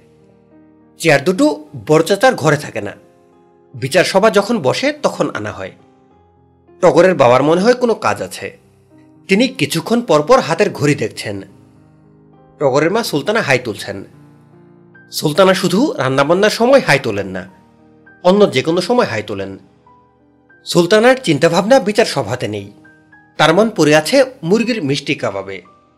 মিষ্টি কাবাব বানানো হয়েছে। তিনি ঠিক করে রেখেছেন, বিচার সভা শেষ হবার পর সবাইকে সেই কাবাব খেতে দেওয়া হবে। বিচার সভার শেষে কাবাব খাওয়ার মতো পরিস্থিতি থাকবে কিনা, এটা নিয়েই তিনি চিন্তিত। টগরের বাবা বললেন, ভাইজান, বড়দের মধ্যে টগর কেন? ওকে যেতে বলি। বড় চাচা বললেন, না, ওকে আমার প্রয়োজন। এই বলেই তিনি চোখ বন্ধ করলেন। বাইরের কেউ উপস্থিত থাকলে মনে করত উনি ঘুমিয়ে পড়েছেন। তাকে যারা ভালো মতো চেনে, তারা জানে যে এটা তার একটা স্টাইল। জটিল কোনো কথা বলার আগে ঘুম ঘুম ভাব করবেন। হালকা নাক ডাকা টাইপ শব্দও করবেন। সবাইকে পুরোপুরি বিভ্রান্ত করে হঠাৎ ইজি চেয়ারে উঠে বসবেন। টগর সেই বিশেষ সময়ের অপেক্ষা করছে। তার ইচ্ছা করছে ছোট মামার মুখের ভাবটা দেখতে। সেটা সম্ভব হচ্ছে না। কারণ তার মুখ দেখা যাচ্ছে না এবং তিনি একবারও টগরের দিকে তাকাচ্ছেন না। টগর যেটা করতে পারে তা হচ্ছে সে যেখানে বসে আছে সেখান থেকে উঠে ছোট মামার পাশে বসতে পারে। কাজটা করা ঠিক হবে কিনা সে বুঝতে পারছে না। বড় চাচা তাতে বিরক্ত হতে পারেন এবং বিরক্ত হয়ে বলতে পারেন, তোমার এখানে থাকার দরকার নেই। তুমি যাও, পড়াশোনা করো। টগর মনে প্রাণে বিচার সভায় থাকতে চাচ্ছে। ইজি চেয়ারে বড় চাচা হঠাৎ নড়ে উঠলেন। চোখ মেললেন। সবার দিকে একবার করে তাকিয়ে দৃষ্টি স্থির করলেন টগরের মুখের উপর। গম্ভীর গলায় বললেন, টগর আছিস? টগর বলল, জি বড় চাচা। তুই তোর ছোট মামা সম্পর্কে আমাকে গোপনে কি বলেছিস তা আবার বল। সবাই যেন শুনতে পায়। টগর হকচকিয়ে গেল। ছোট মামার হিম হবার সব খবর সে বড় চাচার কাছে সাপ্লাই করছে। বড় চাচা যে এরকম মিটিং করে তার কথা ফাঁস করে দেবেন, তা সে ভাবেনি। সবাই তাকালো তার দিকে। ছোট মামাও তাকালেন। তার চোখে বিস্ময়। বড় চাচা বললেন, চুপ করে আছিস কেন? বল। টগর বিড়বিড় করে বলল, ছোট মামা, হিমু হয়ে গেছে। কি হয়ে গেছে? হিমু। টগর লক্ষ্য করল, সবাই ছোট মামার দিকে তাকাচ্ছে। শুধু ছোট মামা তাকিয়ে আছে তার দিকে। বড় চাচা বললেন হিমু হয়ে যাওয়া ব্যাপারটা বল শুনি। টগর বলল, আমি বলব। বড় চাচা বললেন, প্রথমে তুমি বলবে, তারপর হিমু সাহেবের মুখ থেকে শুনব। ইংরেজিতে একে বলে listening from the horse's mouth Togor বলল, হিমুদের হলুদ পাঞ্জাবি পরতে হয়। আর খালি পায়ে হাঁটাহাঁটি করতে হয়। বড় চাচা বললেন, কেন? টগর বলল, কেন সেটা হিমুরা জানে। আমি তো হিমু না, আমি জানি না। টগরের বাবা বললেন, ভাইজান, বাদ দিন তো। হিমুহা মনে হচ্ছে বাচ্চাদের একটা খেলা। বড় চাচা বললেন, বাচ্চাদের খেলা বলে উড়িয়ে দেওয়া ঠিক হবে না। তুমি বোধহয় জানো না হিমু কর্মকাণ্ডের অংশ হিসেবে এই বাড়ির ছাদে কয়েক টন মাটি তোলা হয়েছে। কি বলছেন ভাইজান? বড় চাচা শুভ্রের দিকে তাকিয়ে বললেন, শুভ্র, কি পরিমাণ মাটি তোলা হয়েছে, তুমি একটা আন্দাজ দিতে পারবে? শুভ্র বলল, প্রতিদিন দুশো টাকা করে আমি দুজন লেবারে রেখেছি। এরা সকাল থেকে সন্ধ্যা পর্যন্ত সাথে মাটি তুলেছে। কতটুক মাটি হয়েছে আমি জানি না। মাটি কেন তোলা হয়েছে? শুভ্র বলল, জ্যোৎস্না দেখার জন্য। বুঝতে পারলাম না। একটু বুঝিয়ে বলো। শুভ্র আবার বলল, হিমুদের জ্যোৎস্না দেখতে হয়। সাধারণ মানুষের জ্যোৎস্না দেখা আর হিমুদের জ্যোৎস্না দেখা এক না। তারা বিশেষভাবে জ্যোৎস্না দেখে। যেমন পুকুরে গলা পর্যন্ত ডুবিয়ে মাথা বের করে জ্যোৎস্না দেখে, কিংবা মাটিতে গর্ত করে সেই গর্তে মাথা পর্যন্ত ডুবিয়ে জ্যোৎস্না দেখে। টকরের বাবা বলল, সাথে মাটি নেওয়া হচ্ছে, গর্ত বানিয়ে জ্যোৎস্না দেখার জন্যে। জি। হলুদ পাঞ্জাবির ব্যাপারটা কি? হলুদ হলো বৈরাগ্যের রং, আগুনের রং। আগুন যেমন খাদ পুড়িয়ে সোনাকে শুদ্ধ করে, এই পোশাকও তাই করে। বড় চাচা হাত তুলে শুভ্রকে থামিয়ে দিয়ে বললেন, তোমার যুক্তিতে ভুল আছে। আগুন শুধু খাদ পোড়ায় না আগুন সব কিছুই পোড়ায়। আর তুমি বলছো হলুদ বৈরাগ্যের রং, আগুনের রং। আমি যদি বলি হলুদ বিষ্ঠার রং, তাহলে কি ভুল হবে? বিষ্ঠা কি তা নিশ্চয় জানো। বিষ্ঠা হলো গু প্লেন অ্যান্ড সিম্পল গু, যার ইংরেজি নাম শিট টগরের খুবই হাসি পাচ্ছে। সে চেষ্টা করছে না হেসে থাকতে। বড়দের কথার মাঝখানে ছোটরা হেসে ফেললে বড়রা খুবই রাগ করে। বড় চাচা বললেন, শুভ্র শোনো, তোমাকে আমি বুদ্ধিমান ছেলে হিসেবে জানতাম স্মার্ট ছেলে হিসেবে জানতাম। তোমার বুদ্ধিশুদ্ধি যে বুড়িগঙ্গার পানিতে ধুয়ে মুছে চলে গেছে, তা জানতাম না। তুমি নির্বোধের মতো আচরণ করছ। শুভ্র বলল, হলুদ পাঞ্জাবি পরছি, এই জন্যেই কি আমি নির্বোধ? খালি পায়ে হাঁটছ, এই জন্য নির্বোধ। ময়লা আবর্জনা ভর্তি রাস্তাঘাট। এর মধ্যে খালি পায়ে হাঁটার অর্থ হলো ইচ্ছা করে শরীরে ময়লা মাখা। বুঝতে পারছ কি বলছি? শুভ্র চুপ করে রইল। হাসুচক মাথা নাড়ল না। অর্থাৎ সে যে বুকামি করছে, এটা বুঝতে পারছে না। বড় চাচা বললেন, হিমু, ঘটনাটা কি? আমি তা কিছুই বুঝতে পারছি না। যাই হোক, শুভ্র, তুমি যেটা করবে, হিমুর ঘটনাটা কি? তুমি কেন হিমু হতে চাচ্ছ, তা সুন্দর করে লিখে ফেলবে। আমি লেখাটা পড়ব। পড়ার পর তোমার সঙ্গে আরেকটা মিটিং হবে। টগরের বাবা বললেন, ছাদে যে মাটি তোলা হয়েছে, সেই মাটির কি হবে? বড় চাচা বললেন, মাটি অবশ্যই নামিয়ে ফেলা হবে। তবে এই মুহূর্তে না। হিমুর ব্যাপারটা আমি আগে জেনে নেই। তারপর। শুভ্র বলল, আমি কি এখন যেতে পারি? বড় চাচা বললেন হ্যাঁ যেতে পারো। সুলতানা বললেন আমি মুরগির মিষ্টি কাবাব বানিয়েছিলাম। কাশ্মীরের রেসিপি কাশ্মীরের হাউস বোটে এই কাবাব আমি খেয়েছিলাম। এখনও তার স্বাদ মুখে লেগে আছে। ওদের কাছ থেকে রেসিপিটা নিয়ে এসেছি। কাবাব সার্ভ করে দেই। শুভ্র, কাবাব খেয়ে তারপর যেখানে ইচ্ছা যা। শুভ্র সুলতানার দিকে তাকিয়ে শান্ত গলায় বলল, আপা, তোমাকে আমি খুবই পছন্দ করি। তুমি মনে কষ্ট পাও এমন কিছু করা আমার পক্ষে সম্ভব না। কিন্তু হিমুরা সত্যি কথা বলে। তাতে যদি কেউ মনে কষ্টও পায়, তারপরও বলে। ব্যক্তিগত সম্পর্ক হিমুদের কাছে কোনো ব্যাপার না। আবার শোনো, তুমি যে পরীক্ষামূলক খাবারগুলি বানাও, তার সবই অখাদ্য। কেউ খায় না। খাবারগুলো ফ্রিজে থাকে, তারপর ফেলে দেওয়া হয়। একটা দরিদ্র দেশের খাবার তুমি এইভাবে নষ্ট করতে পারো না। তোমার মন রক্ষার জন্য তোমার এই অখাদ্য মিষ্টি মুরগির কাবাব অনেকেই মুখে দেবে। আমারও এক টুকরা মুখে দেওয়া উচিত। কিন্তু হিমুরা কারোর মন রক্ষার জন্য কিছু করে না। আমি এক টুকরাও মুখে দেব না। টগর সঙ্গে সঙ্গে বলল, আমিও না। এবং বাবাও খাবে না। টগরের বাবা ছেলের কথায় সায় দিয়ে দ্রুত মাথা নাড়লেন। বড় চাচা ছোট্ট একটা পিস মুখে দিয়ে বললেন, খেতে খারাপ হয়নি তো। ভালোই হয়েছে। তবে মিষ্টি বেশি হয়েছে। আমার আবার ডায়াবেটিসের ভাব আছে। মিষ্টি খাওয়া ঠিক হবে না। এই বলে যে ছোট্ট পিসটা মুখে নিয়েছিলেন, সেটা সিঙ্কে ফেলে দুবার কুলি করে ফেললেন। টগরের বাবার সামনে যখন কাবাবের প্লেটটা ধরা হলো, তখন তিনি সুলতানার দিকে তাকিয়ে বললেন, তুমি এই বস্তু নিজে খেয়েছ? সুলতানা বললেন, না। তুমি খাওনি কেন? যে রান্না করে সে খেতে পারে না।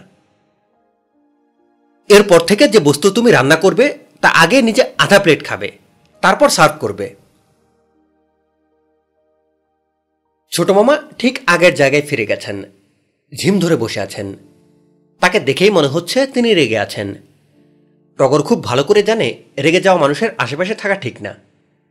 তারপরও সে ছোট মামার কাছে গিয়ে দাঁড়াল। গলার স্বর অসম্ভব করুণ করে বলল, ছোট মামা, তুমি কি রাগ করেছ? না। তোমাকে দেখে মনে হচ্ছে তুমি রেগে আছো। তুই ঠিক ধরেছিস। মনের ভেতর থেকে রাগটা সরিয়ে দিয়েছে। শরীর থেকে সরাতে পারিনি। পুরোপুরি হিমু এখনও হতে পারিনি।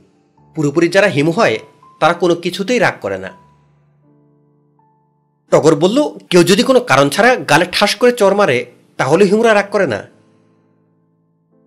শুভ্র বলল, আসল হিমুদের রাগ করা উচিত না। তাহলে কি করা উচিত?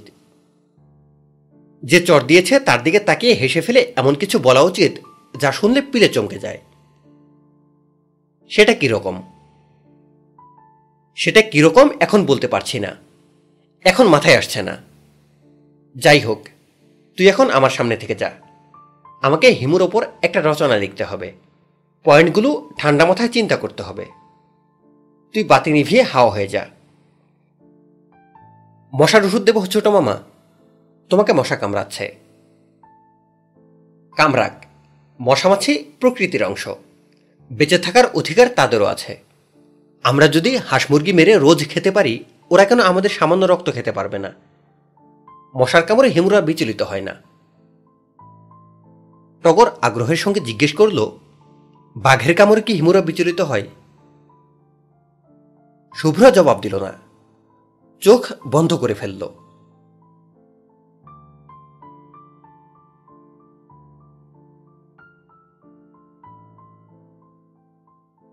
শুভ্র ভেবেছিল বিশ থেকে পঁচিশ পৃষ্ঠার বিরাট এক রচনা লিখবে। রচনার নাম হিমু। রচনায় অনেক পয়েন্ট থাকবে। কবিতার উদ্ধৃতি থাকবে। উপসংহার থাকবে। লিখতে গিয়ে দেখল সব এক পৃষ্ঠায় হয়ে গেছে।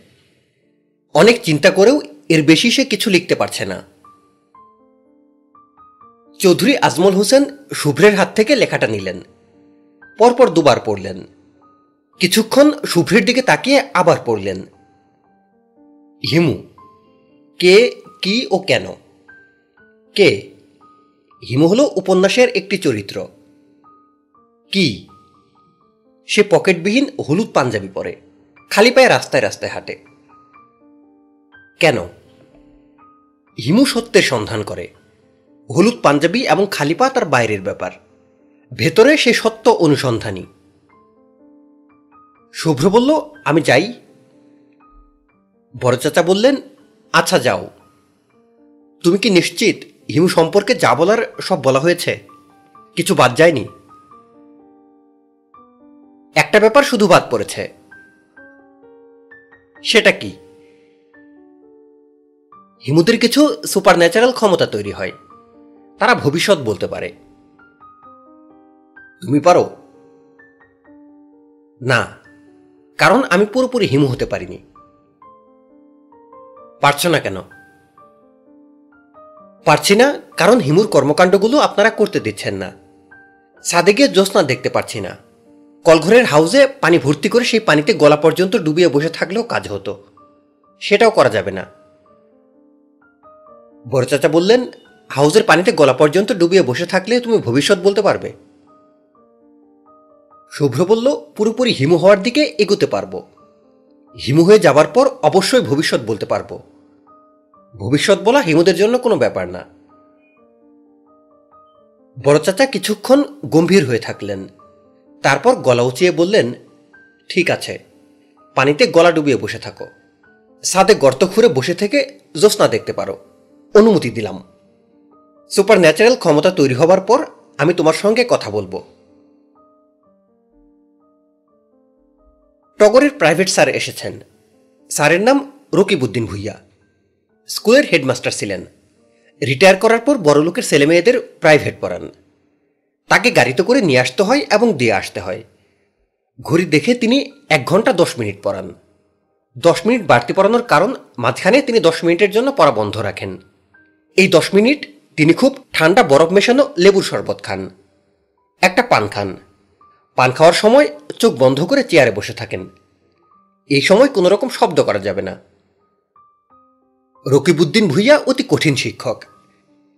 যখন হেডমাস্টার ছিলেন, যখন হেডমাস্টার ছিলেন, তখন তার নাম ছিল পিসু হেডু। কারণ তার হুঙ্কার শুনলে ছোট ক্লাসের ছাত্ররা প্যান্টে পিছু করে দিত। হেডমাস্টার থেকে প্রাইভেট মাস্টার হবার পর তাকে আর কেউ ভয় পায় না। ছাত্রদের ভয় দেখানোর অনেক চেষ্টা তিনি করেছেন। চোখ বড় বড় করে তাকানো, চাপা গলায় হুঙ্কার। কোনোটাতেই কিছু হয় না। টগরের স্যার দশ মিনিটের ব্রেক নিয়েছেন। তিনি চেয়ারে হেলান দিয়ে আছেন। তার চোখ ছাত্রের দিকে। তবে তিনি কিছু দেখছেন না, কারণ তার চোখ বন্ধ। শুধু মুখ নড়ছে, কারণ তিনি পাঞ্চি বুঝছেন। যদিও এই সময় তার সঙ্গে কোনো রকম কথাবার্তা বলা সম্পূর্ণ নিষেধ। তারপরও টগর কথা বলল, স্যার আজকে কিন্তু আমাকে আগে আগে ছেড়ে দিতে হবে। রকিবউদ্দিন চোখ মেললেন। চোখের দৃষ্টি ভয়ঙ্কর করার চেষ্টা করতে করতে বললেন, টগর, তোমাকে না বলেছি আমার রেস্ট পিরিয়ডে কোনো কথা বলবে না। ভুলে গেছি, স্যার। কেন ভুলে গেছ?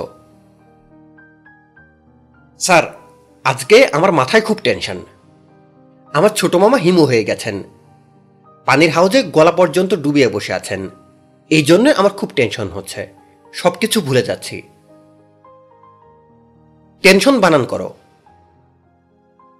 T E N S I O N হয়েছে।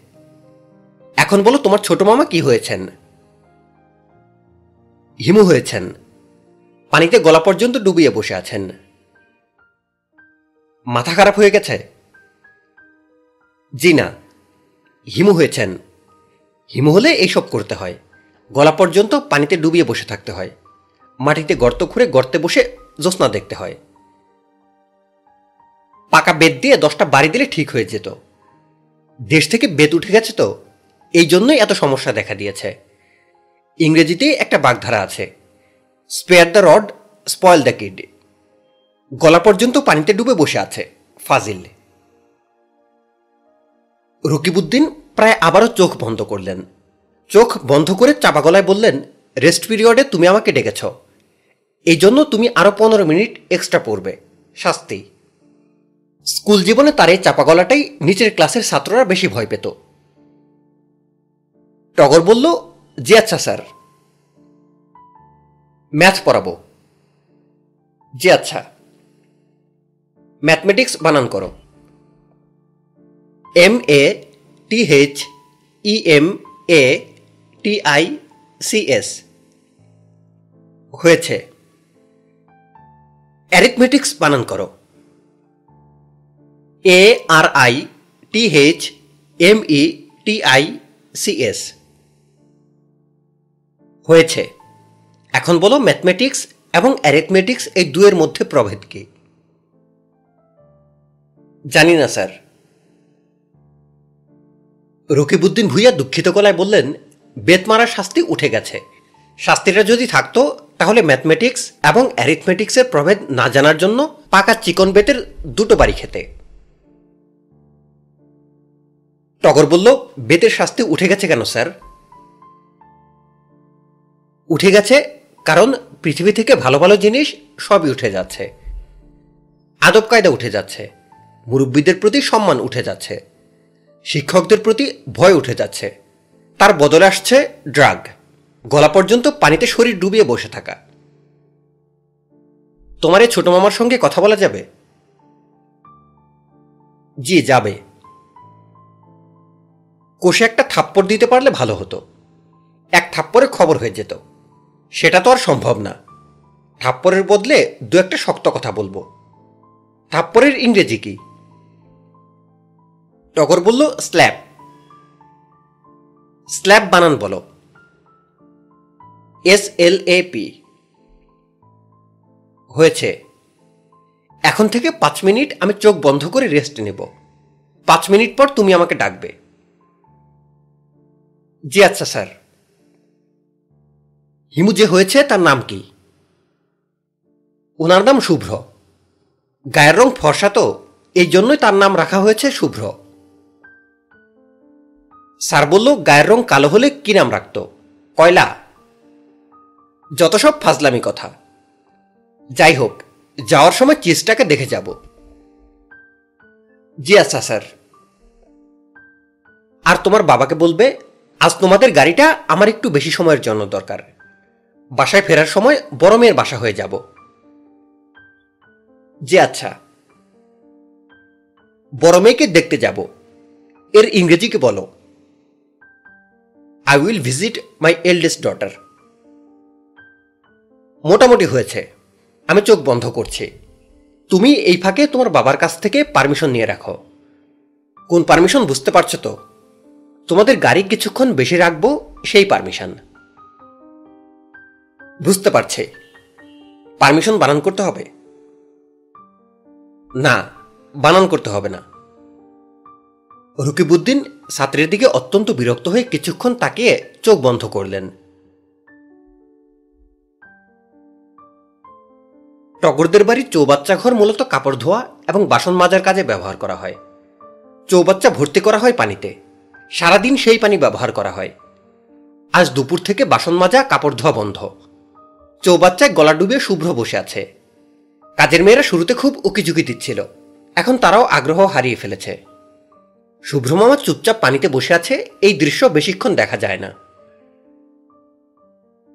হেডমাস্টার রকিবউদ্দিন ভুইয়া যখন টগরকে নিয়ে চৌবাচ্চা ঘরে ঢুকলেন, তখন রাত আটটা বাজে। তিনি শুভ্রকে দেখে কিছুক্ষণ হতবম্ব হয়ে তাকিয়ে থাকলেন। শুভ্র বলল, কেমন আছেন স্যার? হেডমাস্টার সাহেব বললেন, ভালো। তুমি বয়সে অনেক ছোট। তোমাকে তুমি করে বলি। কোনো অসুবিধা আছে? কোনো অসুবিধা নেই। এসএসসি পরীক্ষায় তুমিই তো ফার্স্ট হয়েছিলে। জি স্যার। পেপারে ছবি দেখেছিলাম। তখন মনে হয়েছিল চোখে সমস্যা আছে। চোখ তো দেখি ঠিক আছে। জি স্যার। কতক্ষণ ধরে পানিতে আছো?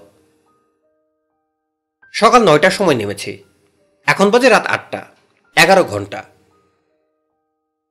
শীত লাগছে না? প্রথম যখন নেমেছিলাম, তখন শীত শীত লাগছিল। এখন লাগছে না। আরাম লাগছে? শুভ্র বলল, আরাম লাগছে না। আবার বেরামও লাগছে না। সমান সমান অবস্থা। পানিতে গলা পর্যন্ত ডুবে থেকে লাভ কি? আপনি যে শুকনায় হাঁটাহাঁটি করছেন, তাতেই বা লাভ কি? হেডমাস্টার সাহেবকে দেখে মনে হচ্ছে তিনি সামান্য হক চকিয়ে গেছেন। কি বলবেন ভেবে পাচ্ছেন না। শুভ্র বলল, আশপাশের জগৎকে নানানভাবে অনুভব করা যায়। আমি পানির ভেতর বসে জগৎকে অনুভব করার চেষ্টা করছি। ও। আদিপ্রাণ সৃষ্টি হয়েছিল পানিতে, সমুদ্রের পানিতে। যে কারণে আমাদের শরীরের পুরোটাই আসলে পানি। রক্তের ঘনত্ব এবং সমুদ্রের পানির ঘনত্ব এক।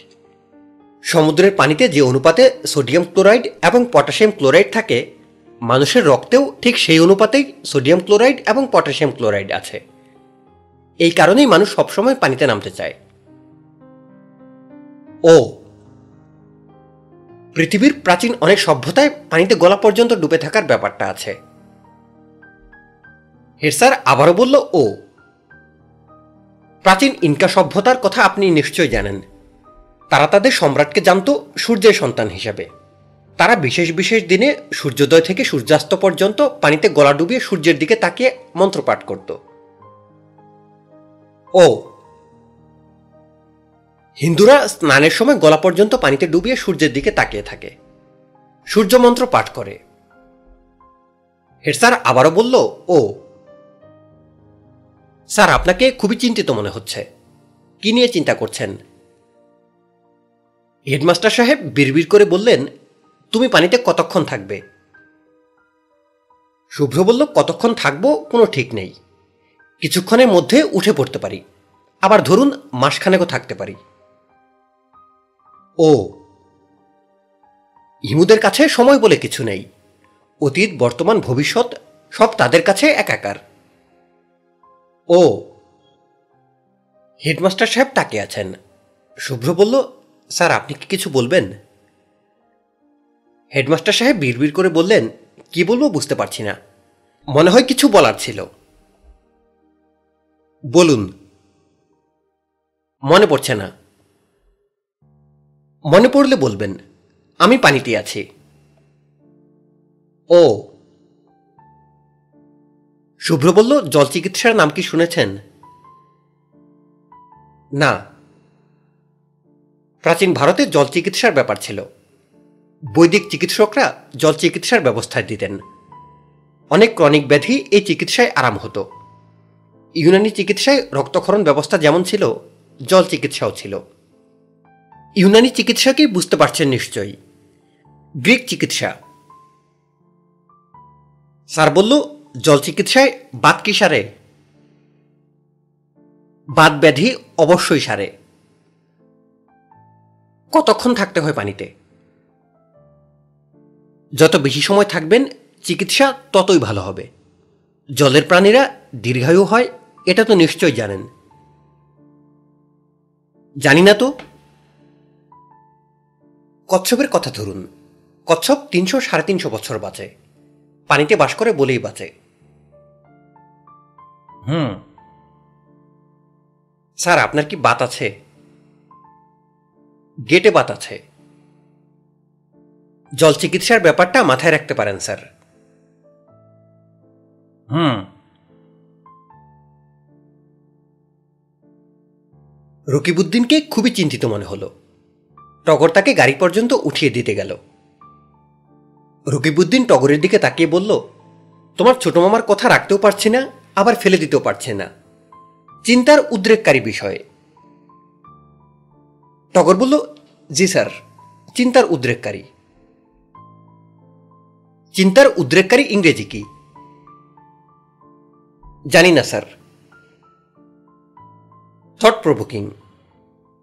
তুমি পড়ার টেবিলে যাও। থট প্রভোকিং, এই সেন্টেন্সটা পঞ্চাশ বার লেখো, তাহলে আর ভুলবে না। প্রভোক থেকে এসেছে প্রভোকিং। Present continuous. ডিকশনারি থেকে প্রভোক বানান শিখে রাখবে। জি আচ্ছা। টগর পঁচিশ বার থট প্রভোকিং লেখার সময় তার দাদিয়া তাকে ডেকে পাঠালেন। দাদিয়া বাঁশের চোঙায় পান ছিলেন টগরকে দেখে পাঞ্ছাচা বন্ধ করে বললেন এইসব কি শুনতাছি? টগর বলল, কি শুনছ? তোর ছোট মামার মাথা নাকি আওলা হইছে। পানির মধ্যে ডুব দিয়ে আছে মাথা আওলা হয়নি, দাদিয়া। উনি হিমু হয়েছেন। টগরের দাদিয়ার মাথায় একবার যে কথা ঢুকে যায়, সেটাই থাকে। কোনো ব্যাখ্যা দিয়ে তার দূর করা যায় না। তিনি পান সেচতে সেচতে বললেন, মাথা কি পুরোপুরি গেছে? মাথা ঠিক আছে, দাদিয়া। ছোটবেলায় দেখছি আমরার গ্রামের জলিল মুন্সির মাথা খারাপ হয়েছিল। হে অবশ্যই পানিতে থাকতো না। সারা শরীরে প্যাক মাইখা বসে থাকতো। চিনস চিনি তোরা শুদ্ধ ভাষায় প্যাকরে কয় কেদো কেদো না দাদিয়া কাদা ওই একই কথা কেদো আর কাদা একই জিনিস তারপর শোন জলিল মুন্সি কি করত কেউ তার ধার দিয়ে গেলে সুন্দর করে বলতো ভাই সাহ একটু প্যাক খাইবেন খাইয়া দেখেন সোয়াদ আছে কিছু আমার সামনে বৈশা খান, আর কিছু বাড়িতে নিয়ে যান পোলা পান্ডে দিবেন। টগর বলল, কেউ কি সেই কাদা খেত? দাদিয়া নড়ে চড়ে বসলেন। ছেঁচাপান খানিকটা মুখে দিয়ে বললেন অখন শোন আসল গল্প। মানুষজাত বড়ই আজীব জাত। একজন দুজন করে সেই পেক খাওয়া শুরু করল। কেন? তারা ভাবলো, জলিল মুন্সি পীর হয়ে গেছে। পীর ফকির এইরকম করে। মাইসের প্যাক কাদা গু গোবর খাইতে বলে। বছর না ঘুরতেই জলিল মুন্সির নাম হইল প্যাক বাবা। দূর দূরান্তের মানুষ তার কাছ থেকে প্যাক নিতে আসে। তার সামনে বসে প্যাক খায়। মাটির হাড়িতে করে প্যাক নিয়ে যায় পোলা পাঞ্জা খাওয়া হইতে। বলো কি? দুনিয়া বড় আজিব রে টগর। দুনিয়া বড় আজিব। দুনিয়া আজিব। দুনিয়ার মানুষ তার চেয়েও আজিব। দাদিয়া, প্যাক বাবা কি এখনও মানুষকে প্যাক খাওয়াচ্ছে? আরে না, অনেকদিন আগে তার মৃত্যু হয়েছে। তবে তার কবরে মাজার শরীফ করেছে। লোকে বলে প্যাক বাবার মাজার। চৈত্র মাসের সাত তারিখ উরস হয়। উরসের দিন প্যাক বাবার ভক্তদের জন্য বিরাট পাতিলের হাড়িতে তেলমরিচ, পেঁয়াজ, রসুন দিয়া মাটি রান্না হয়। ভক্তরা ভক্তি নিয়ে খায়। তুমি কোনোদিন খেয়েছো দাদিয়া? আমি কি বোকা যে মাটি খাব? তয় তোর দাদা খেয়েছে। তার কাছে শুনেছি, খাইতে নাকি ভালো। মাসকলার ডালের মতো স্বাদ। টগর বিছানায় উঠতে উঠতে বলল, আরেকটা গল্প বলো দাদিয়া। টগরের দাদিয়া অতি বিরক্ত হয়ে বললেন, বিনা উজুতে বিছানায় উঠছস। নাম বিছনা থাকা অনেক গপ করছি, আর না। সুলতানা বেশি রাত জাগতে পারেন না। নটা থেকে তার হাই উঠতে থাকে। চেষ্টা করেন সাড়ে নটার মধ্যে শুয়ে পড়তে। বেশিরভাগ সময়টা বিছানায় যেতে রাত দশটা বেজে যায়। আজ এগারোটা বেজে গেছে। তিনি এখনও ঘুমোতে যেতে পারেননি। কারণ শুভ্র এখনও চৌবাচ্চার পানিতে গলা পর্যন্ত ডুবিয়ে বসে আছে।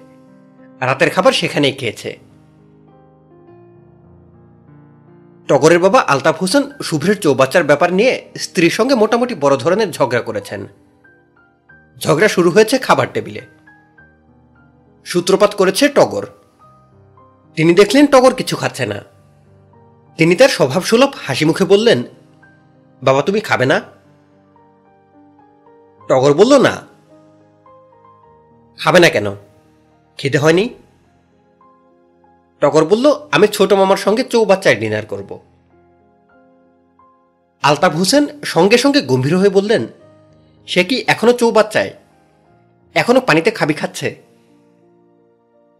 টগর বলল, খাবি খাচ্ছে না বাবা। পানিতে গলা পর্যন্ত ডুবিয়ে বসে আছেন। এই যন্ত্রণা কতক্ষণ চলবে? টগর বলল, এখনও বলা যাচ্ছে না বাবা। তিন চার মাসও চলতে পারে।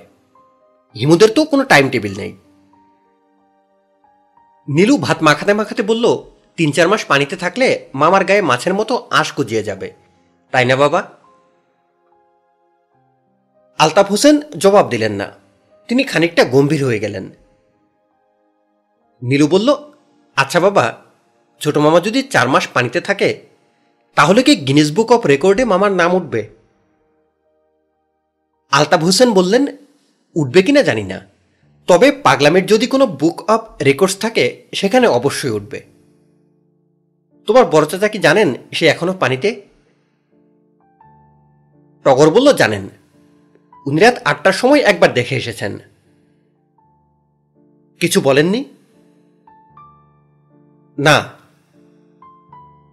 কিছুই বলেননি। বড় চাচা শুধু বলেছেন, কেমন চলছে জল খেলা? ছোট মামা বলেছেন, ভালো চলছে। আলতাফ হোসেন গম্ভীর মুখে খাওয়া শেষ করলেন। শোবার ঘরে গিয়ে সুলতানাকে বললেন, কিছু মনে করো না। পাগলামিটা কি তোমাদের বংশগত ব্যাধি? সুলতানা বললেন, তার মানে?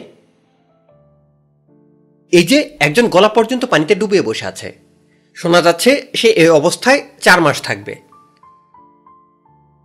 সুলতানা বললেন, শুভ্র এই কাজটা করেছে বলে তুমি পুরো বংশ তুলে গালি দেবে।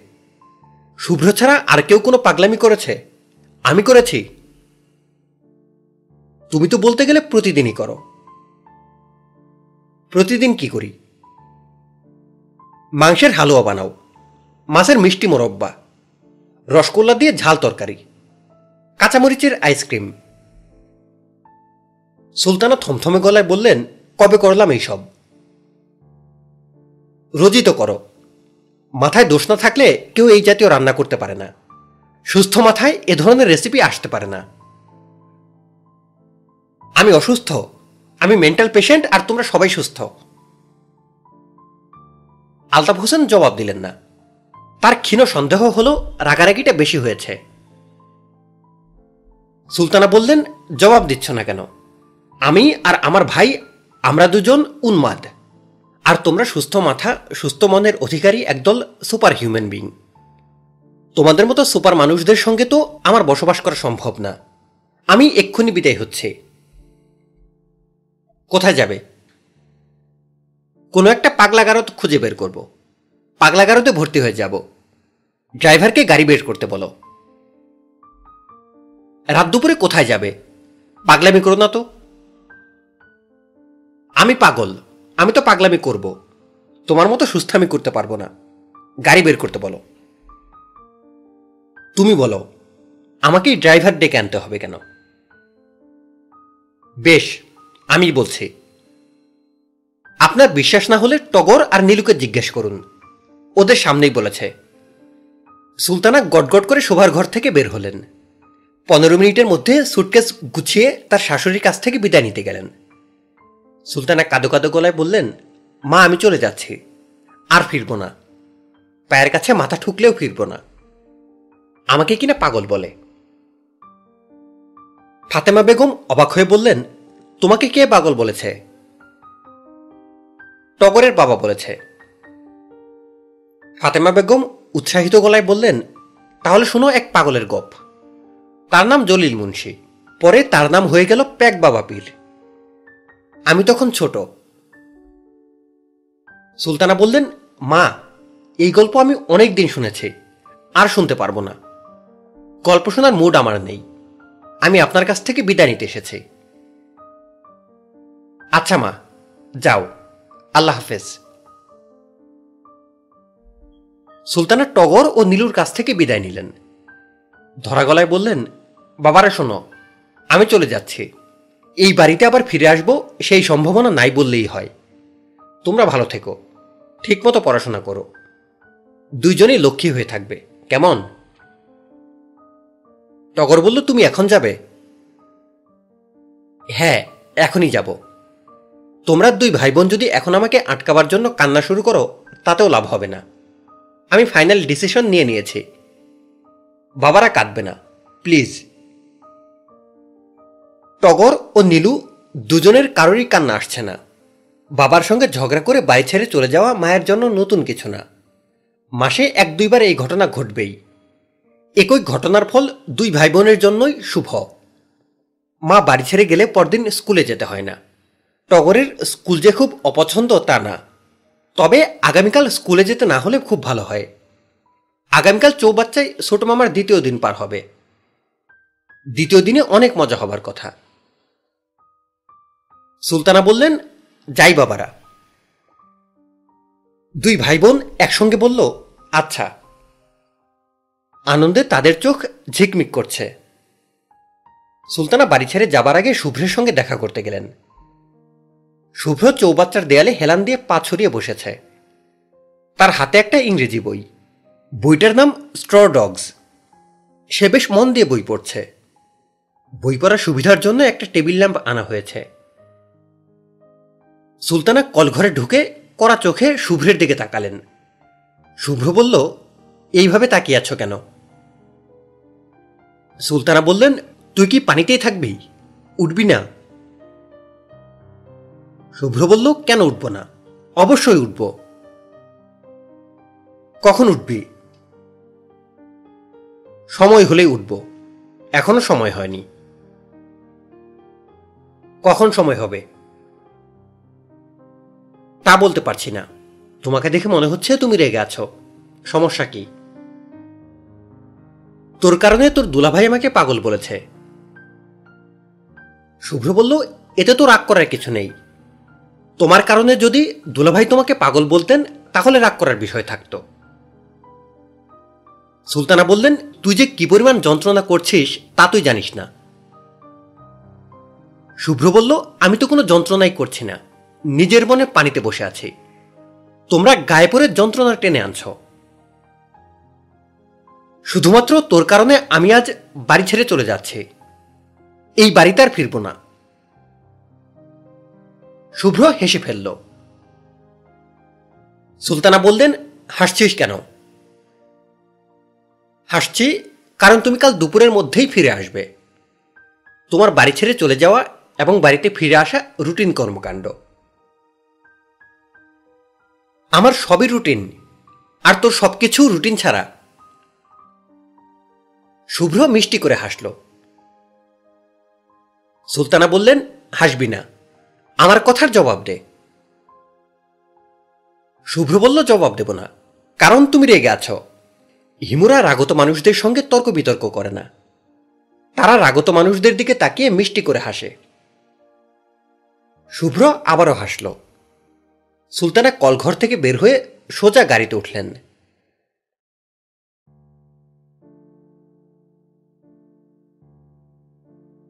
আজ বৃহস্পতিবার সকাল সাতটা পঁচিশ মিনিট। চৌধুরী আজমল হোসেন ঝিম ধরে তার বিখ্যাত ইজি চেয়ারে বসে আছেন। তার সামনে এক কাপ চা। তিনি এখনও চায়ের কাপে চুমুক দেননি। চা ঠান্ডা হয়ে উপরে সর পড়ে গেছে। ইজি চেয়ারের অন্য হাতলে আজকের খবরের কাগজ। সেই কাগজের ভাজ এখনও খোলা হয়নি।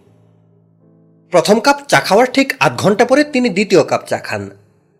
সাতটা ত্রিশ মিনিটে কাজের মেয়ে সফুরা দ্বিতীয় কাপ চা নিয়ে ঢুকল। তিনি সফুরার দিকে তাকিয়ে বললেন, শুভ্র কি এখনও পানিতে? সফুরা ভীত গলায় বলল, জি খালু যান কি করে? চা খায়। সারা রাত পানিতে ছিল? জি। রাতে ভাত খেয়েছিল? জি না, রুটি মাংস। আপনার নাস্তা কখন দেব খালু যান আজ কি বার। সুফরা বলল, বিশুদ্ধবার। বৃহস্পতিবারে আমি কি নাস্তা খাই? যে না কালুজান আমার ভুল হয়েছে মানুষ ভুল করবেই। ভুল থেকে মানুষ শিখবে, সেটা হলো মানব ধর্ম। তুমি ভুল করেই যাচ্ছ। ভুল থেকে কিছু শিখতে পারছ না। আচ্ছা ঠিক আছে। এখন তুমি যাও। বৃহস্পতিবার চৌধুরী আজমল হোসেনের উপাস দিবস। সপ্তাহে একদিন তিনি এই উপাস ব্রত পালন করেন। সকাল থেকে দুপুর পর্যন্ত কিছু খান না। দুপুরে একটা কলা এবং এক স্লাইস রুটি খান। রাতে চায়ের কাপে এক কাপ দুধ। শুক্রবার তার মৌন দিবস। এই দিবসে সূর্য উদয় থেকে সূর্যাস্ত পর্যন্ত তিনি কারও সঙ্গে কথা বলেন না। গত দুবছর ধরে এই জিনিস চলছে। সুফুরা বলল, চাকে ফেরত নিয়ে যাব খালু যান আজমল সাহেব বললেন, বৃহস্পতিবারে দুপুরের আগে কখনো কিছু খেয়েছি? যে না। তাহলে তুমিই বলো ইজি চেয়ারের হাতলে কাপের পর কাপ জড়ো করার কোনো যুক্তি কি আছে? ঠিক আছে, তুমি যাও। সফুরা পালিয়ে বাঁচল। চৌধুরী আজমল হোসেন আরও কিছুক্ষণ ঝিমধরা ভাব নিয়ে চেয়ারে বসে থাকলেন। শুভ্রর সঙ্গে তিনি কথা বলবেন। কি বলবেন তা মাথায় গুছিয়ে রাখার চেষ্টা করলেন। একটা বুদ্ধিমান ছেলে কোন রকম কারণ ছাড়া পানিতে গলা ডুবিয়ে বসে আছে। এই বিষয়টা তাকে প্রচণ্ড বিরক্ত করছে। বিরক্ত মানুষ লজিক দিতে পারে না। তাকে লজিক দিয়ে শুভ্রকে তার হাস্যকর কাণ্ড কারখানা বুঝিয়ে দিতে হবে। এলোমেলোভাবে শুভ্রর সঙ্গে কথা বললে হবে না। নিজেকে তার খানিকটা এলোমেলো লাগছে। সাতটা চল্লিশ মিনিটে তিনি ইজি চেয়ার সেরে উঠলেন। তিনি নিজেকে পুরোপুরি গুছিয়ে নিয়েছেন। শুভ্র চৌবাচ্চায় পা সরিয়ে বেশ আরাম করেই চা খাচ্ছে। সে টগরের বড় চাচার দিকে হাসি মুখে তাকালো। শুভ্র, কেমন আছো? জি, ভালো আছি। রাতে পানিতে ছিলে? জি। ঘুম ভালো হয়েছে? ঘুম ভালো হয়নি। হওয়ার কথাও না। সারা সারা ঘুম হয়েছে। তবে শরীরে কোনো ক্লান্তি নেই। তোমার সঙ্গে কিছু জরুরি কথা বলার জন্য এসেছি। তোমার কি সময় আছে? অবশ্যই আছে। আপনি বসুন। আপনি আসবেন আমি জানতাম। আমি আপনার জন্য চেয়ার নিয়ে রেখেছি। চৌধুরী সাহেব ভুরুকুচকে দেখলেন চৌবাচ্চার ডান দিকে একটা বেতের চেয়ার। ইজি চেয়ার ছাড়া এই একটি চেয়ারেই তিনি বসেন। তিনি চেয়ারে বসতে বসতে বললেন, পানিতে গলা ডুবিয়ে বসে থাকার এই ব্যাপারটা যে হাস্যকর তাকে তোমার মনে হয় না? শুভ্র বলল, সব মানুষই এমন কিছু কাজ করে যা অন্যের কাছে হাস্যকর মনে হয়। উদাহরণ দাও। আপনাকে দিয়েই উদাহরণ দেই। আপনি মৌন দিবস পালন করেন, উপাস দিবস পালন করেন। এসব দিবস পালন অন্যের কাছে হাস্যকর মনে হতে পারে। চৌধুরী সাহেব বললেন আমি এসব দিবস উদ্দেশ্য নিয়ে পালন করি। শরীরের পরিপাক যন্ত্রকে বিশ্রাম দেওয়ার জন্য উপাস দিবস। মস্তিষ্ককে বিশ্রাম দেওয়ার জন্য মৌন দিবস। তোমার এই পানি দিবসের উদ্দেশ্য কি? শুভ্র বলল একটা ভিন্ন পরিবেশে নিজেকে ফেলে শরীরে ও মনে তার প্রভাব লক্ষ্য করাই আমার উদ্দেশ্য। কিছু লক্ষ্য করেছ? জি। কি লক্ষ্য করলে তুমি বলো? আমি শুনি। আমি লক্ষ্য করছি যে আমার শরীর হালকা হয়ে যাচ্ছে। ওজন কমে যাচ্ছে। তার মানে কি? এটা ব্যক্তিগত অনুভূতির ব্যাপার। অনুভূতি আমি ব্যাখ্যা করতে পারব না। আজমল সাহেব বললেন, তোমার ব্যাপারটা আমি বুঝতে চাচ্ছি। বুঝতে হলে আমার অবস্থানে আপনাকে আসতে হবে। পানিতে নামতে বলছো? জি। আজমল হোসেন উঠে দাঁড়ালেন। তার মেজাজ খুবই খারাপ। তারপরও নিজেকে সামলালেন। শান্ত গলায় বললেন, এই বিষয়ে পরে তোমার সঙ্গে কথা বলব। টগর ও নীলু নাস্তা খেতে বসেছে। দুজনেই আনন্দিত। আজ তাদের স্কুলে যাওয়া বাতিল হয়েছে। মা বাড়িতে নেই। নটা সাড়ে নটার মধ্যে বাবাও থাকবেন না। নীলু তার প্রোগ্রাম ঠিক করে রেখেছে। সারাদিন টিভি অন করে থাকবে। এবং কার্টুন চ্যানেল চলতে থাকবে। তবে সে যে সারাদিন কার্টুন দেখবে, তা না। যখন ইচ্ছা হবে দেখবে, ইচ্ছা না হলে চলে যাবে। গল্পের বই পড়বে। মায়ের ওয়ার্ড্রপ থেকে একটা শাড়ি এনে পড়বে সফুরা বুয়া পরিয়ে দেবে। ঠোঁটে লিপস্টিক দিয়ে সাজবে। তার কান এখনও ফুটা করা হয়নি। ফুটো থাকলে কানে দুল পড়ত নীলুর হঠাৎ মনে হলো ফুটো করে ফেললে কেমন হয়।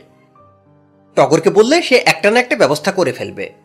এসব ব্যাপারে তার খুব মাথা খেলে। টগর আজ সারাদিন কি করবে তা এখনও ঠিক করে উঠতে পারেনি।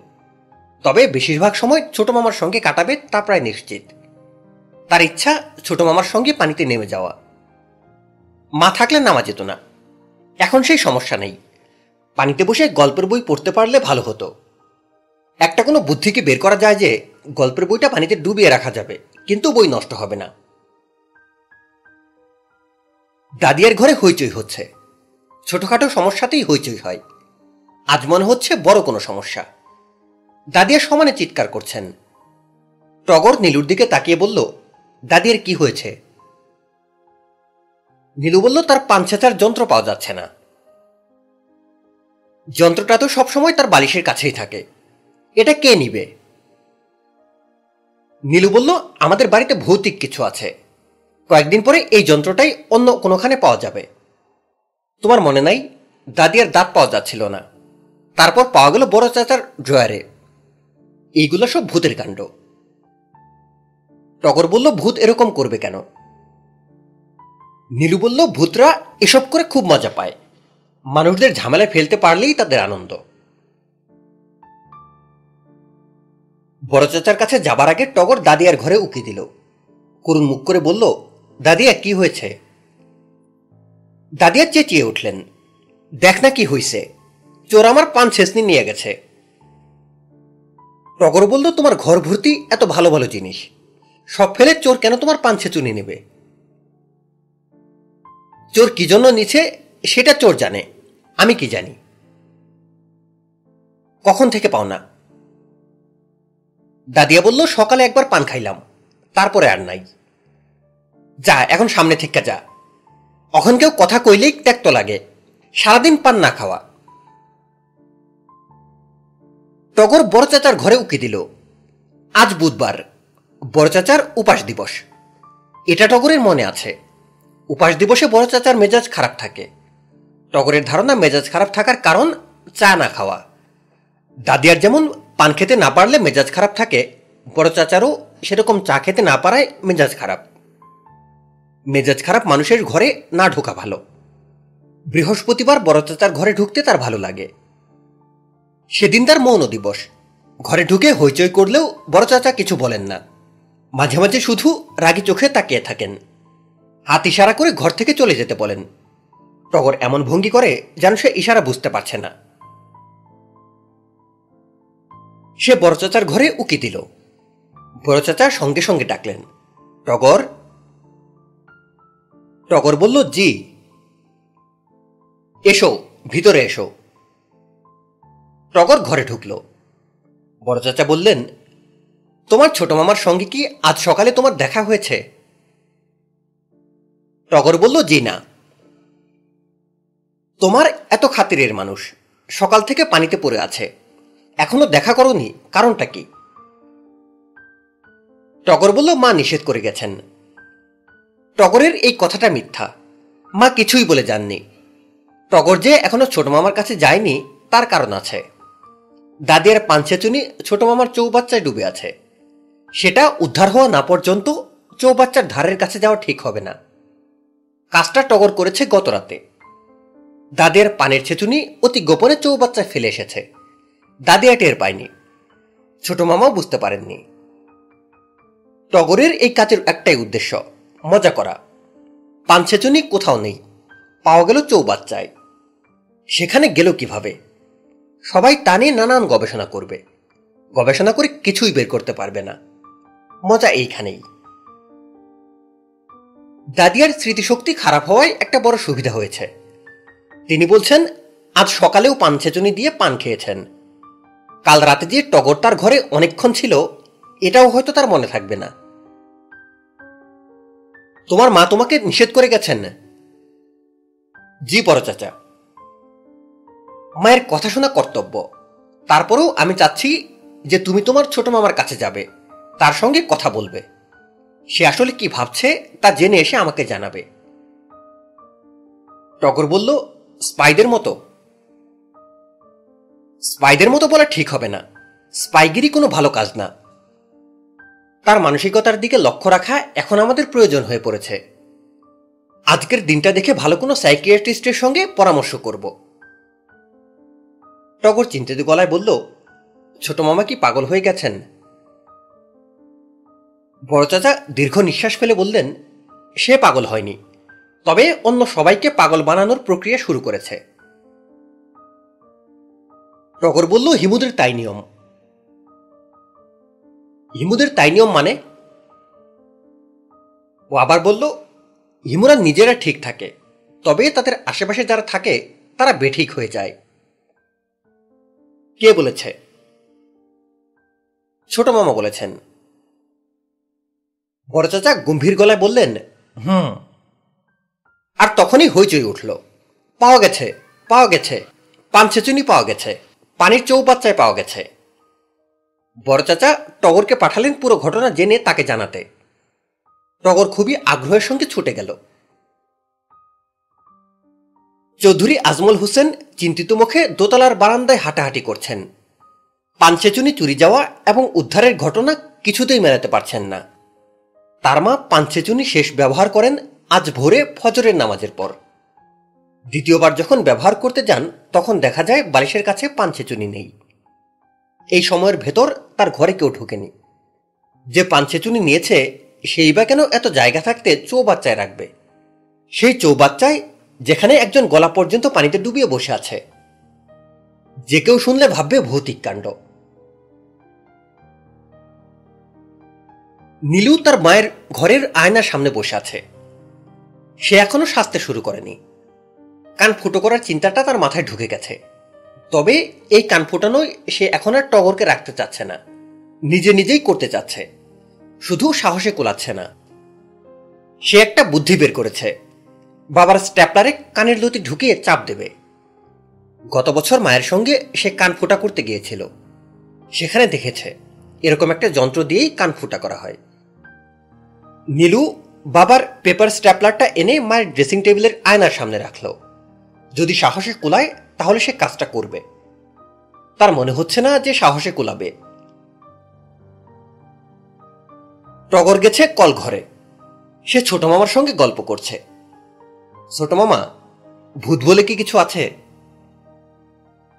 শুভ্র বলল, অবশ্যই আছে।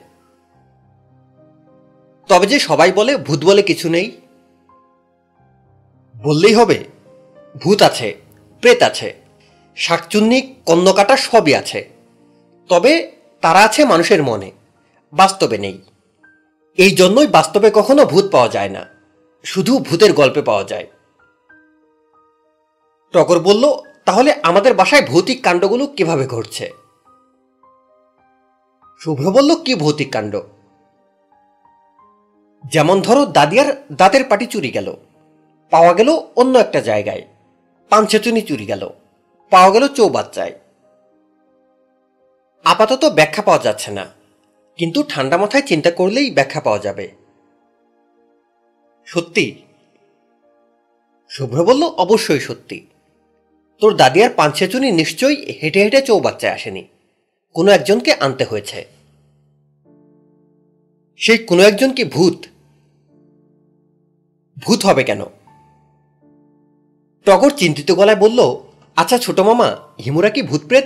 এসব বিশ্বাস করে? শুভ্র বলল, হিমুরা কঠিনভাবে কোনো কিছু বিশ্বাস করে না, আবার অবিশ্বাসও করে না। হিমুদের জগতের অবস্থান বিশ্বাস অবিশ্বাসের মাঝখানে।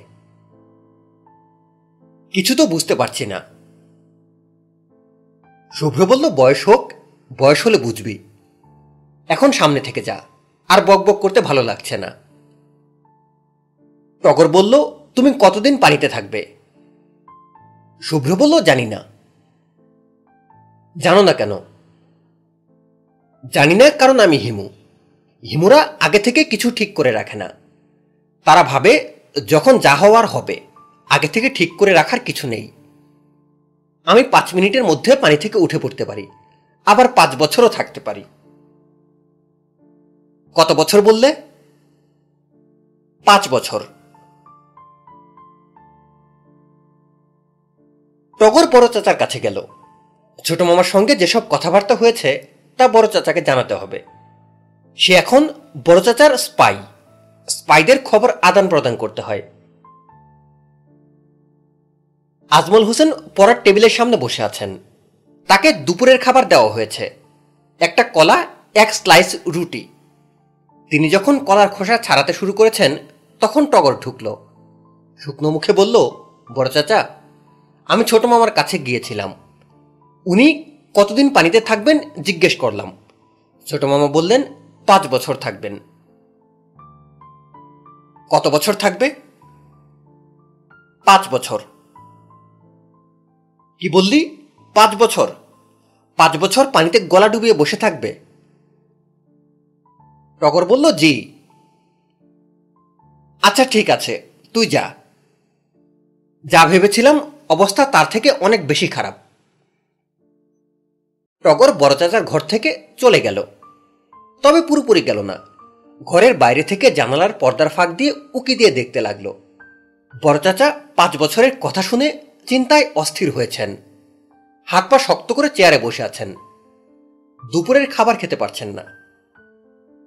একশো পার্সেন্ট সত্যি কথা টগর অবশ্য বলেনি। ছোট মামা বলেছেন আমি পাঁচ মিনিটের মধ্যে পানি থেকে উঠতে পারি। আবার পাঁচ বছর পরে উঠতে পারি। টগর প্রথম অংশ বলেনি, শেষটা বলেছে। এতে নিশ্চয়ই অর্ধেক পাপ হয়েছে। অর্ধেক পাপের জন্য আজ দিনের মধ্যেই কোনো এক সময় অর্ধেক পূর্ণ করে ফেলতে হবে। তার কাঁধে যে দুই ফেরেস্তা আছে, তারা পাপ পুণ্যের হিসাব অবশ্যই রাখছে। তাদের সঙ্গে সঙ্গে সেও রাখছে। ওদের হিসাবটা দেখতে পারলে ভালো হতো। টগর লক্ষ্য করল, বড় চাচা চেয়ার ছেড়ে উঠে দাঁড়িয়েছেন। রওনা হয়েছেন বাথরুমের দিকে। বাথরুমে ঢুকে কেউ সঙ্গে সঙ্গে বের হয় না। কিছু সময় নাই। এই সময়টা কি টগর কাজে লাগাতে পারে? এখন অতি দ্রুত সে যদি বড় চাচার ঘরে ঢুকে তার কলা এবং পাউরুটির স্লাইসটা খেয়ে ঘর থেকে বের হয়ে আসে, তাহলে বড় চাচার অবস্থাটা কি হবে? তিনি ঘরে ঢুকে দেখবেন কে একজন তার দুপুরের খাবার খেয়ে গেছে। কে খেয়েছে তিনি বের করতে পারবেন না। তার কাছে মনে হবে ভৌতিক কাণ্ড। টগরের বুক ধুকধুক করছে। এমন ধুকধুক করছে যে তার মনে হচ্ছে বাথরুম থেকে বড় চাচা বুকের ধুকধুকানি শুনে ফেলবেন। সে কলাটা খেয়ে ফেলল। কলার খোসা পিড়িতে রেখে দিল। পাউরুটিটা পুরোটা খেতে পারল না। সামান্য থেকে গেল। বড় চাচা বাথরুম থেকে বের হবার আগেই সে ফ্যামিলি রুমে চলে গেল। সেখানে টিভি চলছে। টম এবং জেরির চিরদিনের ছোটাছুটি। এই ছোটাছুটি দেখতে তার খুবই বিরক্ত লাগে। সে যদি বিড়ালটা হতো, তাহলে অনেক আগেই ইঁদুরটাকে ধরে ফেলত। তবে ইঁদুরটাকে মেরে ফেলতো না। তাকে শান্ত গলায় বলতো, আমার সঙ্গে চালাকি করবি না। আমি চালাকি পছন্দ করি না। বড় চাচার পায়ের শব্দ পাওয়া যাচ্ছে। টগর অতিরিক্ত মনোযোগের সঙ্গে টমেঞ্জেরির পাতানো খেলা দেখছে। ভাবটা এরকম যে, কে এসে তার পেছনে দাঁড়িয়েছে, সে তা ধরতেই পারছে না। টগর? জি বড় চাচা তুমি কি কিছুক্ষণ আগে আমার ঘরে ঢুকেছিলে? টগর বলল, না বড় চাচা আপনি যে আমাকে ডেকেছেন, তা শুনতে পাইনি। তোমাকে আমি ডাকিনি। না ডাকলেও তুমি তো মাঝে মাঝে যাও। সেভাবে গিয়েছ কিনা? জি না নীলু কোথায়? আমি জানি না কোথায়। ওকে খুঁজে বের করে আমার ঘরে পাঠাও।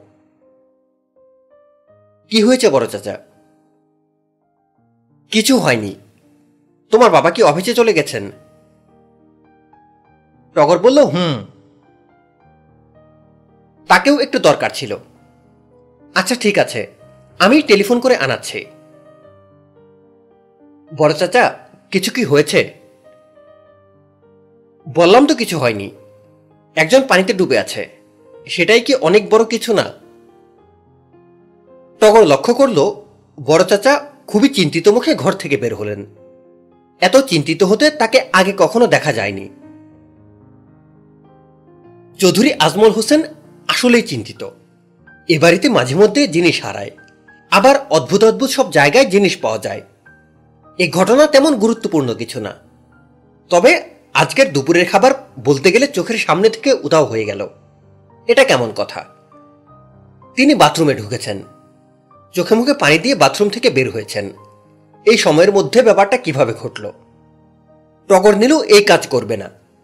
তারা কোনো খাবারই খেতে চায় না। কুকুর বিড়ালের কাণ্ড কি হবে? এই বাড়িতে কুকুর বিড়াল নেই। বাইরে থেকে বিড়াল আসতে পারে। কিন্তু বিড়াল কি কলা খাবে? মাংসাশী প্রাণীরা ফলমূল খায় না। তাহলে এর মানে কি? বড় চাচা যেমন চিন্তিত নীলু তেমনই চিন্তিত। পেপার স্ট্যাপলারটা তার হাতে আসার পর থেকে হাত নিষ্পিস করছে কানের লতিতে ঘ্যাচাং করে একটা চাপ দিতে। কিছুক্ষণ আগে সে ইয়েসনো লটারি করেছে। একটা কাগজে সে লিখেছে ইয়েস আরেকটা কাগজে লিখেছে নো সে চোখ বন্ধ করে বিসমিল্লা বলে একটা কাগজ তুলেছে। যেটা উঠবে, সে তাই করবে। কাগজে উঠেছে নো কাজটা তার করা ঠিক না, কিন্তু মন থেকে দূর করতে পারছে না।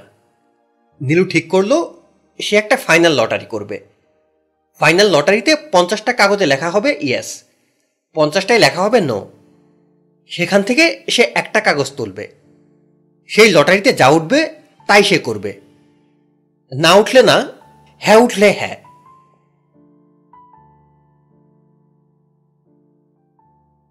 টগর তার গোপন জায়গায় বসে আছে। আজ অনেক কিছু ঘটে গেছে, তার বিবরণ লেখা হয়নি। পাপপুণ্যের খাতায় পাপপুণ্যের হিসাব লিখে রাখতে হবে। সঙ্গে সঙ্গে না লিখলে পরে ভুলে যেতে পারে। কাঁধের ফেরেস্তারা এই জন্য পাপপুণ্যের বিবরণ সঙ্গে সঙ্গে লিখে ফেলেন। মোটেও দেরি করেন না। টগর লিখল, পাপ নম্বর দুশো চোদ্দ। বড় চাচার সঙ্গে দুবার মিথ্যা কথা বলেছি। একবার অর্ধেক মিথ্যা, আরেকবার পুরো মিথ্যা। তিনি যখন বলেছেন, টগর, তুমি কি আমার দুপুরের খাবার খেয়েছ? তখন আমি বলেছি, না, এতে অর্ধেক মিথ্যা বলা হয়েছে। পূর্ণ নম্বর দুশো চোদ্দ। আমি রান্নাঘর থেকে কিছু চাল এনে উঠানে ছিটিয়ে দিয়েছি। কয়েকটা কাক এসে সেই চাল খেয়েছে। এতে আমার পুণ্য হয়েছে। পশু পাখির প্রতি মমতা দেখালে পুণ্য হয়। পাপ নম্বর দুশো পনেরো। আমি বড় চাচার দুপুরের খাবার গোপনে খেয়ে ফেলেছি। এতে পাপ হয়েছে। পাপ বেশি হয়েছে নাকি কম হয়েছে তা বুঝতে পারছি না। পুণ্য নম্বর দুশো পনেরো। বড় চাচার খাবার তাকে না বলে খেয়ে ফেলায় যে পাপ হয়েছে, খাবার খাওয়াতে পুণ্য হয়েছে। ছোটরা ফলমূল খেলে তাদের শরীর ভালো থাকে। শরীর ভালো রাখা পুণ্যের কাজ। পাপ পুণ্য খাতা বন্ধ করে টকর অন্ধ খাতা খুলল। এই খাতায় পুরো দিনের উল্লেখযোগ্য ঘটনা লেখা থাকে। দিন এখনও শেষ হয়নি, তবে ঘটনাগুলো অতি দ্রুত ঘটছে। সঙ্গে সঙ্গে লিখে না রাখলে অবশ্যই তালগোল পাকিয়ে যাবে। টগর লিখল, হিমু মামা হিমু মামা এখনও চৌবাচ্চায়। তিনি এখন পর্যন্ত তেইশ ঘণ্টা পার করেছেন। চব্বিশ ঘণ্টা পার হবার পর তিনি চৌবাচ্চার পানিতে লবণ মেশাবেন। সমুদ্রের পানিতে যতটা লবণ থাকে, তার চেয়েও বেশি লবণ দেওয়া হবে। তাতে পানির ঘনত্ব বেড়ে যাবে। তখন ভেসে থাকতে সুবিধা হবে। ড্রাইভার ইদ্রিসকে নয়শো বিশ কেজি লবণ কিনতে পাঠানো হয়েছে। হিমুমামা হিসাব করে বের করেছেন। চৌবাচ্চায় নয়শো বিশ কিউবিক ফিট পানি আছে। প্রতি কিউবিক ফিট পানির জন্য এক কেজি করে লবণ। কিউবিক ফিটের হিসেবটা আমি ছোট মামার কাছ থেকে জেনেছি। এক ফুট দৈর্ঘ্য, প্রস্থ ও উচ্চতার একটা কিউবে যতটা পানি থাকে, তাকে বলে এক কিউবিক ফিট। বড় চাচা। বড় চাচা আজ খুবই চিন্তার মধ্যে পড়েছেন, কারণ কে যেন তার দুপুরের খাবার খেয়ে ফেলেছে। কে খেয়েছে এটা বের করার তিনি অনেক চেষ্টা করেছেন। এখনও বের করতে পারেননি। তার ধারণা কোনো বিড়াল এসে খেয়েছেন। তবে বিড়াল কলা খায় না। বিড়ালের আঙ্গুল নেই বলে সে কলার খোসাও ছাড়াতে পারে না। ঘটনা আসলে কি হয়েছে তা জানার জন্য তিনি প্রত্যেক ঘরের টেবিলে কলা এবং এক স্লাইস করে রুটি রেখেছেন। আমাদের সবার দায়িত্ব লক্ষ্য রাখা কি হয়। তিনি নিজেও কিছুক্ষণ পরপর সব ঘরে গিয়ে দেখছেন কি হয়। সফুরা বুয়ার ধারণা আমাদের এই বাড়িতে জিনের আসর হয়েছে। সব কাণ্ড কারখানা জিন করছে। তাদের গ্রামের বাড়িতেও নাকি মাঝে মাঝে এরকম জিনের আসর হয়। সেই জিন অতি দুষ্টু।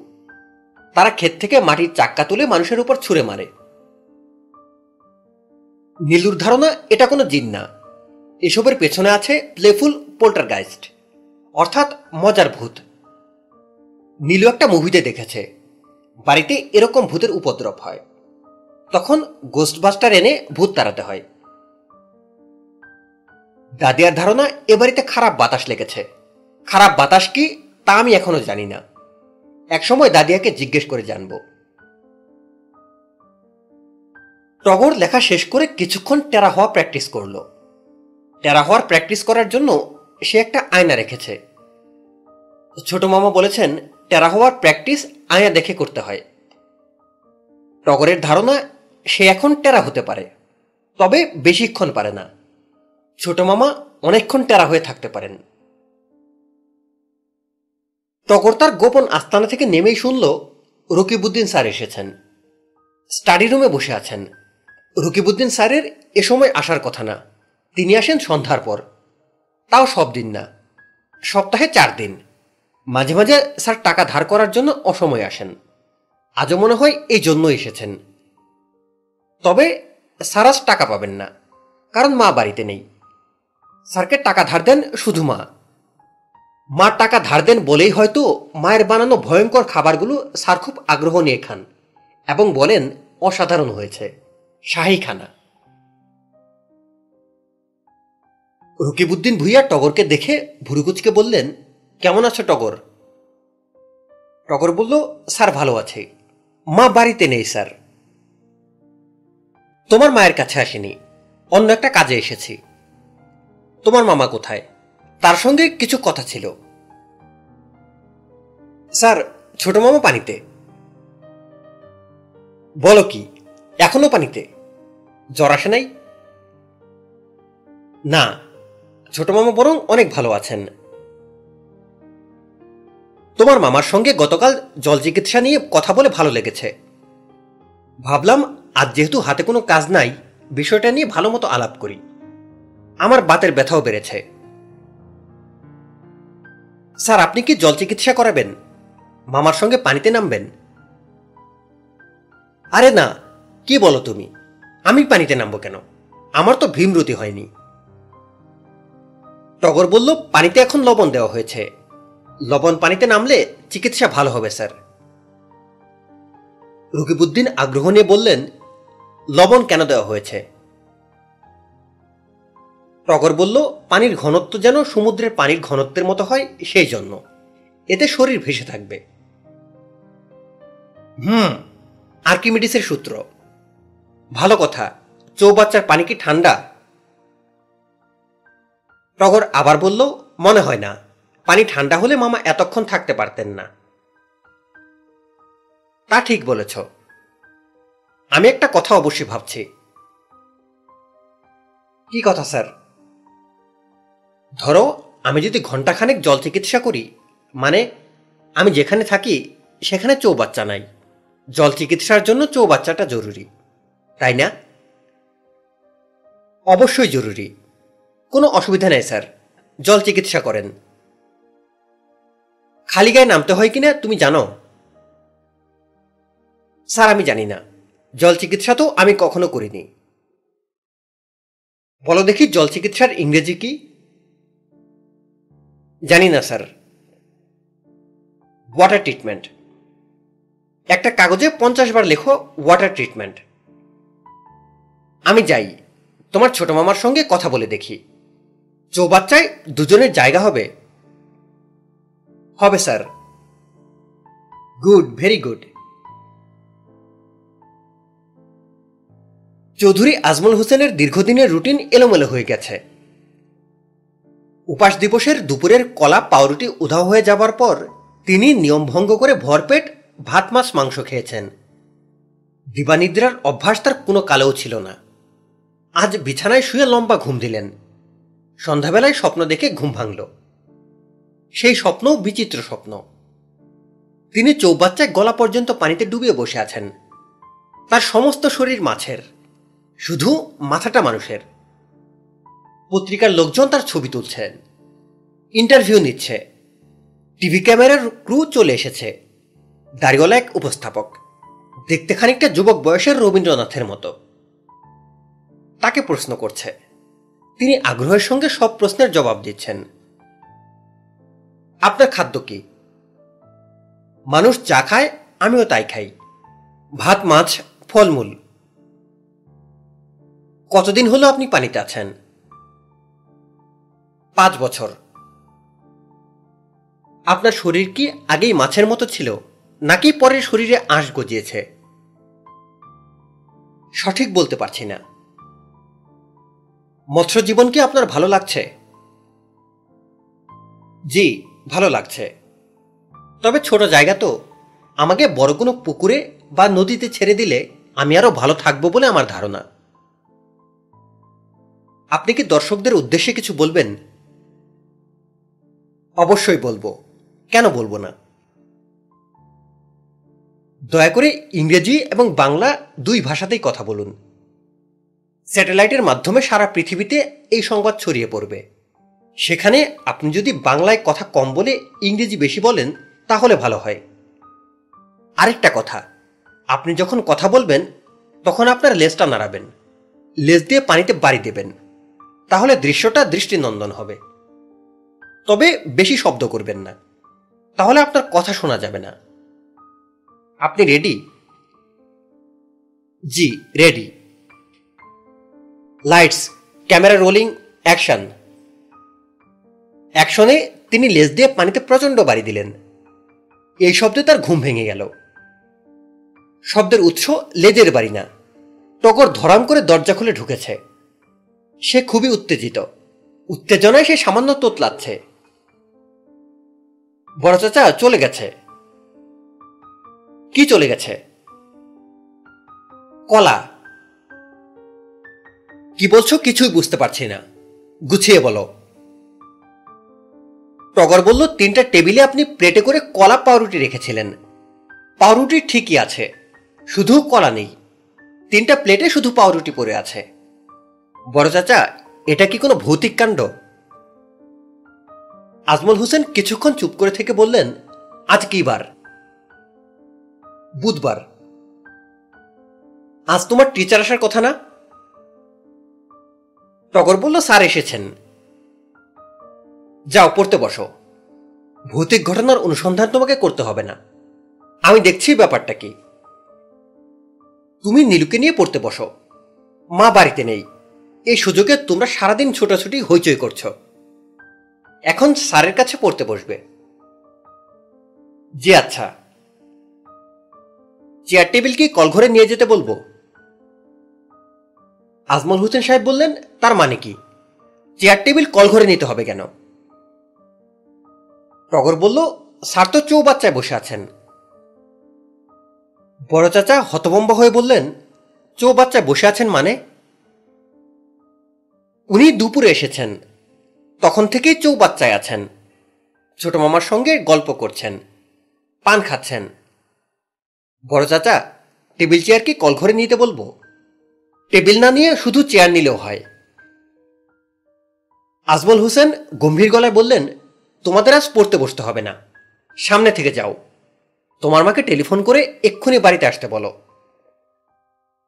টগর বলল, এখানে যে ভূতের উপদ্রব, সেটা কি মাকে বলব? তাকে বলবে যে, বড় চাচা, তোমাকে এক্ষুনি আসতে বলেছে। তোমার বাবা কোথায়? তাকে তো আমি দুপুরেই টেলিফোন করে আসতে বললাম। বাবা এসেছিল।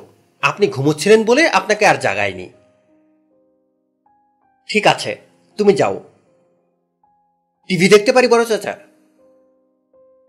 যা ইচ্ছা করো, আমার সামনে থেকে যাও। সফুরাকে বলো আমাকে চা দিয়ে যেতে। টগর ঘর থেকে বের হতেই নীলু ঢুকলো। বড় চাচার দিকে তাকিয়ে বলল, আপনাকে দাদিয়া ডাকে, এক্ষুনি যেতে বলেছে। চৌধুরী আজমল হোসেন চিন্তিত মুখে মায়ের ঘরের দিকে রওনা হলেন। কোনো একটা সমস্যা বাড়িতে অবশ্যই হচ্ছে। সমস্যার শুরুটা কোথায়? চৌবাচ্চায়। রকিবুদ্দিন ভুইয়ার মতো সিরিয়াস টাইপ একজন হেডমাস্টার কেন চৌবাচ্চায় গলা পর্যন্ত ডুবিয়ে বসে থাকবে? হারানো তিনটা কলা এখন কোথায়? চৌবাচ্চার পানিতে পান সেসুনি তো সেখানেই পাওয়া গিয়েছিল। টগরের দাদিয়া পা ছড়িয়ে খাটে হেলান দিয়ে বসেছেন। তার হাতে পান ছেচুনি তিনি আগ্রহের সঙ্গে পান ছেচে যাচ্ছেন। তার মুখ হাসি হাসি, যেন মজার কোনো একটা ঘটনা কিছুক্ষণ আগে ঘটেছে। সেই স্মৃতি তার মাথায়। তার হাসি খুশি অবস্থান বিপজ্জনক। তার মানে তিনি কারও উপর রেগে আছেন, চরম রাগ। আজমল হোসেন মায়ের পাশে বসতে বসতে বললেন, আজ আপনার শরীর কেমন? ফাতেমা বেগম পাঞ্চাচা বন্ধ করে কঠিন গলায় বললেন, তুই পাইছস কি? মানুষ মারতে চাস? মানুষ কেন মারব? শুভ্র যে পানিতে ডুব দিয়ে আসে তারে তুলনের ব্যবস্থা নিছস। তুই এইবারই প্রধান, তুই দেখবি না? এমন ভালো একটা ছেলে, যেমন লেখাপড়ায়, তেমন আদব কায়দায়। হে পইরে আছে পানিতে। আজমল হোসেন বললেন, তোলার ব্যবস্থা করছে। ব্যবস্থা আবার কি? এক্ষণ যা। হাতে ধরে টান দিয়ে তুল। মা শুনেন, হাত ধরে টান দিয়ে যদি তুলি, তাহলে আবারও কোনো একদিন সে পানিতে থাকতে চলে যাবে, কিংবা এই ধরনের উদ্ভট কিছু কাণ্ড করবে। পানি থেকে তোলার আগে তাকে যুক্তি দিয়ে বোঝাতে হবে যে, ব্যাপারটা হাস্যকর পাগলামি ছাড়া কিছু না। তার মাথা থেকে হিমুর ভূত দূর করতে হবে। কি ভূত? হিমুর ভূত। তারে কি ভূতে ভর করছে?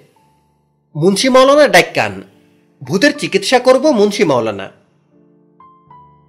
আজমল হোসেন বললেন, সেই ভূত অন্য ধরনের ভূত। আপনি বুঝবেন না। আমি বুঝব না কি জন্যে। না বুঝলে বুঝাইয়া দে। তোরা বুঝদার মানুষ। ভূত পেতনি এই বাড়িতে যে আসর করছে, এটা সত্য। আমার পাঞ্ছেচুনি নিয়ে গেল। আবার ফেরত পাইলাম। মাগরেবের নামাজের ওয়াক্তে দেখে আমার চাদরের নিচে তিনটা সাগর কলা। আপনার চাদরের নিচে তিনটা কলা। এইগুলা কিছু না। এইগুলা ভূতের মজাক। মানুষ যেমন মজাক করে, ভূত প্রেরিত করে। আজ রাখছে কলা, কাল রাখব অন্য কিছু। ভূত বলে কিছু নাই মা। এই যন্ত্রণাগুলো মানুষই করছে। কে করছে, কি জন্য করছে, আমি সেটা বের করে ফেলব। ভূত পেরেত, জিনপুরি এইগুলা নাই। না, মা। দুই পাতা বই বইরে বিরাট লাইক হইছস। কত আচানক ঘটনা চারদিকে ঘটে। সব আপনা আপনি ঘটে। সব আচানক ঘটনারই ব্যাখ্যা আছে। এমন কিছু এই পৃথিবীতে ঘটে না যার ব্যাখ্যা নাই। বাপরে বাপ, তুই তো বিরাট জ্ঞানী হইছস। আজমল হোসেন মায়ের ঠাট্টার একটা জবাব দিতে যাচ্ছিলেন। তার আগেই নীলুর বিরাট চিৎকার শোনা গেল। সে এক চিৎকারে বাড়িঘর কাঁপিয়ে ছুটে এসে দাদিয়ার ঘরে ঢুকল। তার বাম কান দিয়ে ফোটা ফোটা রক্ত পড়ছে। বাম কানে একটা স্ট্যাপলারের পিন লাগানো। স্ট্যাপলারের পিন শক্ত হয়ে কানের লতিতে লেগে আছে। আজমল হোসেন কঠিন গলায় বললেন, কে করেছে এই কাজ? কে কানে স্ট্যাপলার মেরেছে? টগর? নিশ্চয়ই টগরের কাজ। নীলু ফুপাতে ফুপাতে বলল, না তাহলে করেছেটাকে নীলু আবার বলল, আমি চুপচাপ বসে গল্পের বই পড়ছিলাম। হঠাৎ দেখি কানে স্ট্যাপলার। আশেপাশে কেউ ছিল না? না, বড় চাচা। নীলুর দাদিয়া বললেন, আলাপ আলোচনা পরে কর। আগে এই জিনিস কান থাইকা বাইর কর। এইটা যা জিনভূতের কাজ, তুই বুঝস না? এত বোকা তো তুই ছোটবেলায় ছিলি না।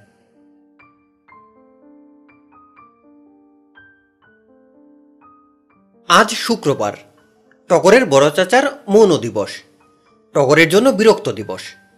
কারণ বাড়ির প্রধান ব্যক্তি যদি গম্ভীর মুখে কথা বন্ধ করে বসে থাকেন, তখন বাড়ির অন্যদের কথা কম বলতে হয়। টগর যদি উঁচু গলায় কথা বলে, অমনি মা এসে বলবেন, চুপ চুপ। শুক্রবার ছুটির দিন। কার্টুন চ্যানেলে কার্টুন দেখা যায়। সেই কার্টুনও দেখতে হয় লো ভলিউমে। ছুটির দিনে হইচই শব্দ ছাড়া কার্টুন দেখে কোনো মজা আছে? তবে আজ ভিন্ন কিছু হতে পারে। টগরের ছোট মামা এখনও চৌ বাচ্চায় এমন বিরাট ঘটনা ঘটছে, এর মধ্যে কি বড় চাচা তার মৌন দিবস পালন করতে পারবেন? তা মনে হয় না। শুভ্রর ঘটনাও চারিদিকে ছড়িয়ে গেছে।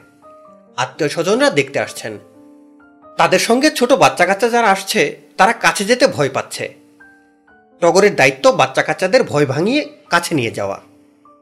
বড়রা আগ্রহ নিয়ে অনেক প্রশ্ন টশ্ন করছেন। কিছু কিছু প্রশ্নের জবাব টগর দিচ্ছে। যেমন শুভ্রের দূর সম্পর্কের এক খালা বললেন, পানিতে ছয় সাত দিন পড়ে থাকলে লাভ কি? এই প্রশ্নের উত্তরে টগর বললেন, এটা হিমুদের সাধনা। এই সাধনা করলে হিমুরা পাওয়ার পায়। পাওয়ার পায় মানে কি? টিভিতে দেখেন না, সুপারম্যানদের পাওয়ার আছে। এরকম পাওয়ার। আকাশে উঠতে পারবে? পারতেও পারে।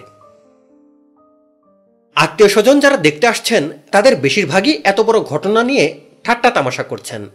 কেউ কেউ আজে বাজে রসিকতাও করছেন। যেমন এক ভদ্রলোক বললেন, তা হিমু বাবাজি পিসাব পায়খানা কোথায় করছে? চৌবাচ্চাতেই,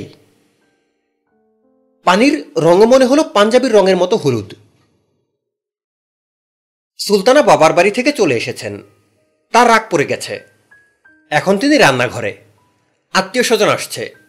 নতুন ধরনের কোনো আইটেম রান্না করলে তারা আগ্রহ করে খাবেন। তিনি বানাচ্ছেন মিষ্টি চটপটি। চটপটির সব আইটেম থাকবে।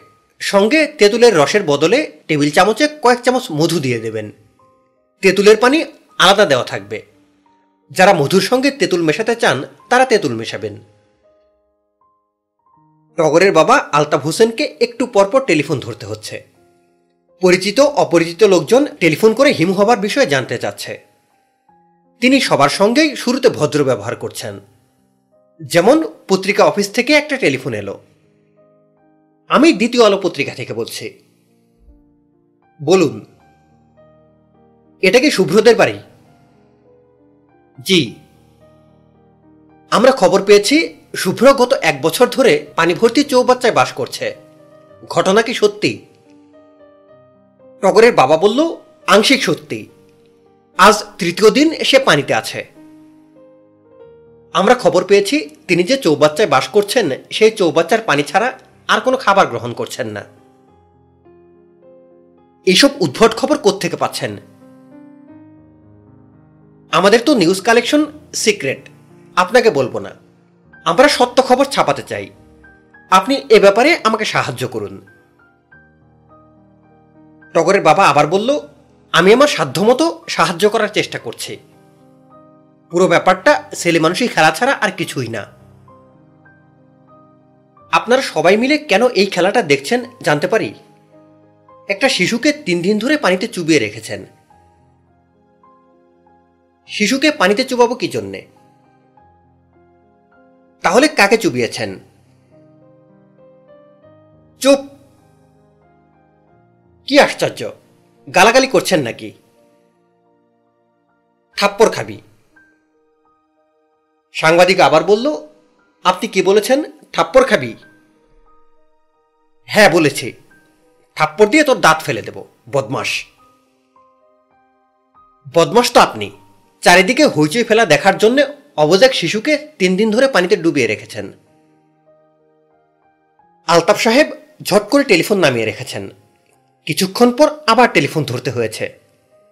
এবার অপরিচিত কেউ না, পরিচিত জন। টেলিফোন করেছেন নিউ ইয়র্ক থেকে আলতাফ সাহেবের বন্ধু। নিউ ইয়র্কে বাংলাদেশ মিশনে কাজ করেন। হ্যালো আলতাফ, আমি নিউ ইয়র্ক থেকে মারুফ। কেমন আছো মারুফ? আমি তো ভালোই আছি। তোমার খবর বলো। তোমার এক আত্মীয় নাকি উভচর মানবে পরিণত হয়েছে? কি মানব? উভচর মানব। এমফিবিয়ান ম্যান বেশিরভাগ সময় সে পানিতে বাস করছে। শুকনায় পাঁচ দশ মিনিটের বেশি থাকতে পারে না। নিঃশ্বাস বন্ধ হয়ে আসে। খবরটা সত্যি না।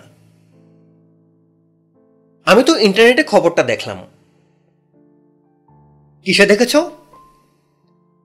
ইন্টারনেটে যে বাড়িতে এমন প্রবল ঝামেলা হচ্ছে, সে বাড়ির কর্তা ব্যক্তি মৌনব্রত পালন করতে পারেন না। টগরের বড় চাচা সকাল এগারোটা দশ মিনিটে মৌনব্রত ভঙ্গ করে ছোট ভাইকে ডেকে পাঠালেন। গম্ভীর মুখে বললেন, কি করা যায় বলো তো? আলতাফ হোসেন বললেন, আপনি অনুমতি দিলে কানে ধরে টেনে তুলি। একটাকে কানে ধরে তুললে অন্যটাও ভয় পেয়ে উঠে পড়বে। অন্যটা মানে টগরের সারও পানিতে উনি কাল রাত এগারোটার দিকে চলে গিয়েছিলেন। এখন আবার এসেছেন। পানিতে নেমেছে। টগরের বাবা বলল, আমি যতক্ষণ ছিলাম, ততক্ষণ পানিতে নামেনি। এখন ফাঁক পেয়ে নেমে গেছে বলে আমার ধারণা। ভাইজান, এখন আপনি বলেন, শুভ্রকে কান ধরে টেনে তুলব? না। না কেন? তাকে পানিতে নামার অনুমতি আমিই দিয়েছিলাম। কাজটা সে করেছে অনুমতি নিয়ে। এখন তাকে কান ধরে তোলা যায় না। তাহলে আমরা কি করব? আজমল সাহেব বললেন, একজন সাইকিয়াট্রিস্টের সঙ্গে কথা বলা দরকার। সাইকিয়াট্রিস্ট আসুক। সে কথা বলে বুঝিয়ে সুঝিয়ে শুভ্রকে চৌবাচ্চা থেকে তুলুক। নীলুর কানের অবস্থা কি? অবস্থা ভালো। এখন ব্যথা করছে না। তার কানে এই ঘটনা ঘটল কীভাবে? ভাইজান, আমি তো কিছুই বুঝতে পারছি না। আমার ক্ষীণ সন্দেহ জিনভূতের একটা ব্যাপার থাকতে পারে। জগতে অনেক রহস্যময় ব্যাপার তো ঘটে। আমার সঙ্গে ফালতু কথা বলবে না। টগরের বাবা আবার বলল, ফালতু কথা কোনটা বললাম? ঘটনা যা ঘটছে তার এক্সপ্লেনেশন কি? এখন সামনে থেকে যাও। আজ আমার মৌনব্রত আর তুমি ক্রমাগত কথা বলাচ্ছ। আলতাফ হোসেন বারান্দায় বসলেন। আর তার প্রায় সঙ্গে সঙ্গেই সুলতানা তার বিশেষ চটপটি নিয়ে উপস্থিত হলেন। হাসি মুখে বললেন খেয়ে দেখো তো কেমন হয়েছে? কোনো কথাবার্তা ছাড়াই আলতাফ হোসেন এক চামচ চটপটি মুখে দিলেন। সুলতানা এক দৃষ্টিতে তাকিয়ে আছেন। সিরিয়াস কোনো ব্যাপার হবে বোঝা যাচ্ছে। আলতাফ হোসেন চটপটির বাটি সুরে মারবেন এমন সম্ভাবনাও আছে। এই ভেবে আগে থেকেই সস্তা ধরনের বাটি দেওয়া হয়েছে। আলতাফ হোসেন প্রথম চামচের পর দ্বিতীয় চামচ মুখে দিলেন, তারপর তৃতীয় চামচ। সুলতানা ভয়ে ভয়ে জিজ্ঞেস করলেন, কেমন হয়েছে? ভালো। সত্যি ভালো? আলতাফ হোসেন আবার বললেন, সত্যি ভালো না তো কি মিথ্যা ভালো? সুলতানা মুগ্ধ চোখে তাকিয়ে আছেন। টগরের বাবা বাটি প্রায় শেষ করে এনেছেন। শেষ পর্যন্ত একটা আইটেম তাহলে হিট করেছে। এই আইটেমের একটা সুন্দর নাম দেওয়া দরকার। একে চটপটি অবশ্যই বলা যাবে না। শুভ্র হিমু সেজেছে বলেই এই চটপটি তৈরি হয়েছে। হিমু নামের সঙ্গে মিল রেখে এর একটা নাম দিতে হয়। এই জিনিস আরেক দফা রাখতে হবে। সুলতানা দ্বিতীয় দফা রান্না চাপিয়ে খাদ্যটার নাম দিয়ে দিলেন। এর নাম হিমুপটি। দুপুরে লেখা টগরের ডায়েরি। হিমুপটি। মা আজ যে চটপটি বানিয়েছে, তার নাম হিমুপটি। এই চটপটি খেতে মিষ্টি। তবে কেউ ইচ্ছা করলে মিষ্টির সঙ্গে টক দিতে পারে। হিমুপটি খেতে ভালো হয়েছে। বড়রা সবাই খেয়েছে। আমি এখনও খাইনি। মনে হয় খাব না। হিমু মামা। আজ থেকে ছোট মামাকে আমি হিমু মামা ডাকছি। কারণ তিনি তো এখন প্রায় হিমু হয়েই গেছেন। বাকি আছে শুধু গর্ত খুঁড়ে জ্যোৎস্না দেখা। সাথে মাটি তোলা আছে। পূর্ণিমার সময় গর্ত করে ছোট মামা ঢুকে যাবেন। ছোট মামার সঙ্গে আমিও গর্তে ঢুকব। মনে হয় রকিব স্যারও ঢুকবেন। রকিব স্যার এখনও হিমু মামার সঙ্গে পানিতে বসে আছেন। মনে হয় তিনি খুব মজা পাচ্ছেন। রকিব স্যারের জন্য আমি কল ঘরে যেতে পারছি না। কারণ আমাকে দেখলেই তিনি ইংরেজির ট্রান্সলেশন ধরছেন। বাবা রকিব স্যারের উপর খুব রাগ করেছেন। একটু পরপর বলছেন, গাধাটা এখনও পানিতে। শুভ্রে মাথা না হয় খারাপ হয়ে গেছে। গাধাটার মাথা খারাপ হলো কেন? স্যারদের গাধা বলা ঠিক না। স্যারদের সম্মান করতে হয়। টেলিফোন। আজ টেলিফোনে আমি অনেক মজা করেছি। টেলিফোনে মজা করলে পাপ হয় কিনা আমি জানি না। মজাতে সবাই আনন্দ পায়। আনন্দ পাওয়া ভালো। কাজেই পাপ কেন হবে? টিভি অফিস থেকে এক ভদ্রলোক টেলিফোন করেছিলেন। প্রথমেই তিনি বললেন, তুমি কে? আমি বললাম, আমার নাম টগর। তুমি কোন ক্লাসে পড়ো? সিক্সথ গ্রেডে পড়ি। শোনো খোকা, তোমাদের বাসায় কে নাকি অনেকদিন হলো পানিতে বাস করে? সত্যি নাকি? জি। কতদিন হলো? পাঁচ বছর। বলো কি, সত্যি? জি। কেন পানিতে বাস করছে? উনি মাছ হয়ে গেছেন তো, এই জন্য। মাছদের পানিতে থাকতে হয়। মাছ হয়ে গেছেন মানে কি? টগর আবার বলল, অর্ধেকটা মাছ, অর্ধেকটা মানুষ। মাছ মানব। খোকা শোনো মাছ হয়ে গেছে বলতে কি মিন করছ? দেখতে মাছের মতো হয়ে গেছে। আপনাকে কি বললাম? মাছ মানব। অর্ধেকটা মাছ, অর্ধেকটা মানুষ। আমি এখন তাকে ডাকি মাছ মামা। আমি ফটোগ্রাফার নিয়ে আসছি। ছবি তুলব। টগর বলল, ফটোগ্রাফার নিয়ে এলে লাভ হবে না। কারণ মাছ মামাকে বড় একটা পানির ড্রামে ভরে নিয়ে গেছে। সাংবাদিক বলল, কোথায় নিয়ে গেছে? রাজশাহী। উনার বাড়ি রাজশাহীতে। সেখানে তাদের বড় পুকুর আছে। মাছ মামাকে পুকুরে ছেড়ে দেবে। কখন নিয়ে গেছে? আজ সকালে। আমারও যাবার কথা ছিল। আগামীকাল আমার ইংরেজি পরীক্ষা। এই জন্য যেতে পারিনি। রাজশাহীর যে বাড়িতে তোমার মামাকে পাঠানো হয়েছে, তার ঠিকানা জানো? টগর বলল, জানি। বলব?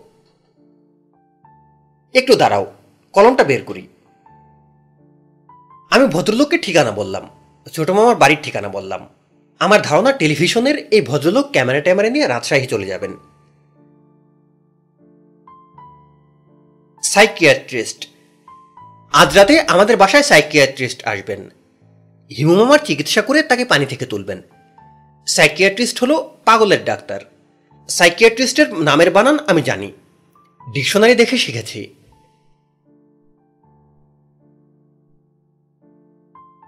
রাত নটা, টগরদের বাড়িতে সাইকিয়াট্রিস্ট এসেছে। ভদ্রলোকের নাম এম শামসুল হক। নামের শেষে পিএইচডি আছে। টগর দূর থেকে এই পিএইচডিওয়ালাকে দেখেছে। তাকে দেখেই মনে হচ্ছে তিনি জ্ঞানী। জ্ঞান তার কথাবার্তা এবং চেহারায় ঝরে পড়ছে। ভদ্রলোকের হাসির মধ্যেও জ্ঞান জ্ঞান ভাব আছে। সামান্য মাথা নিচু করে হাসেন। হাসির সময় চশমার ফাঁক দিয়ে তাকান।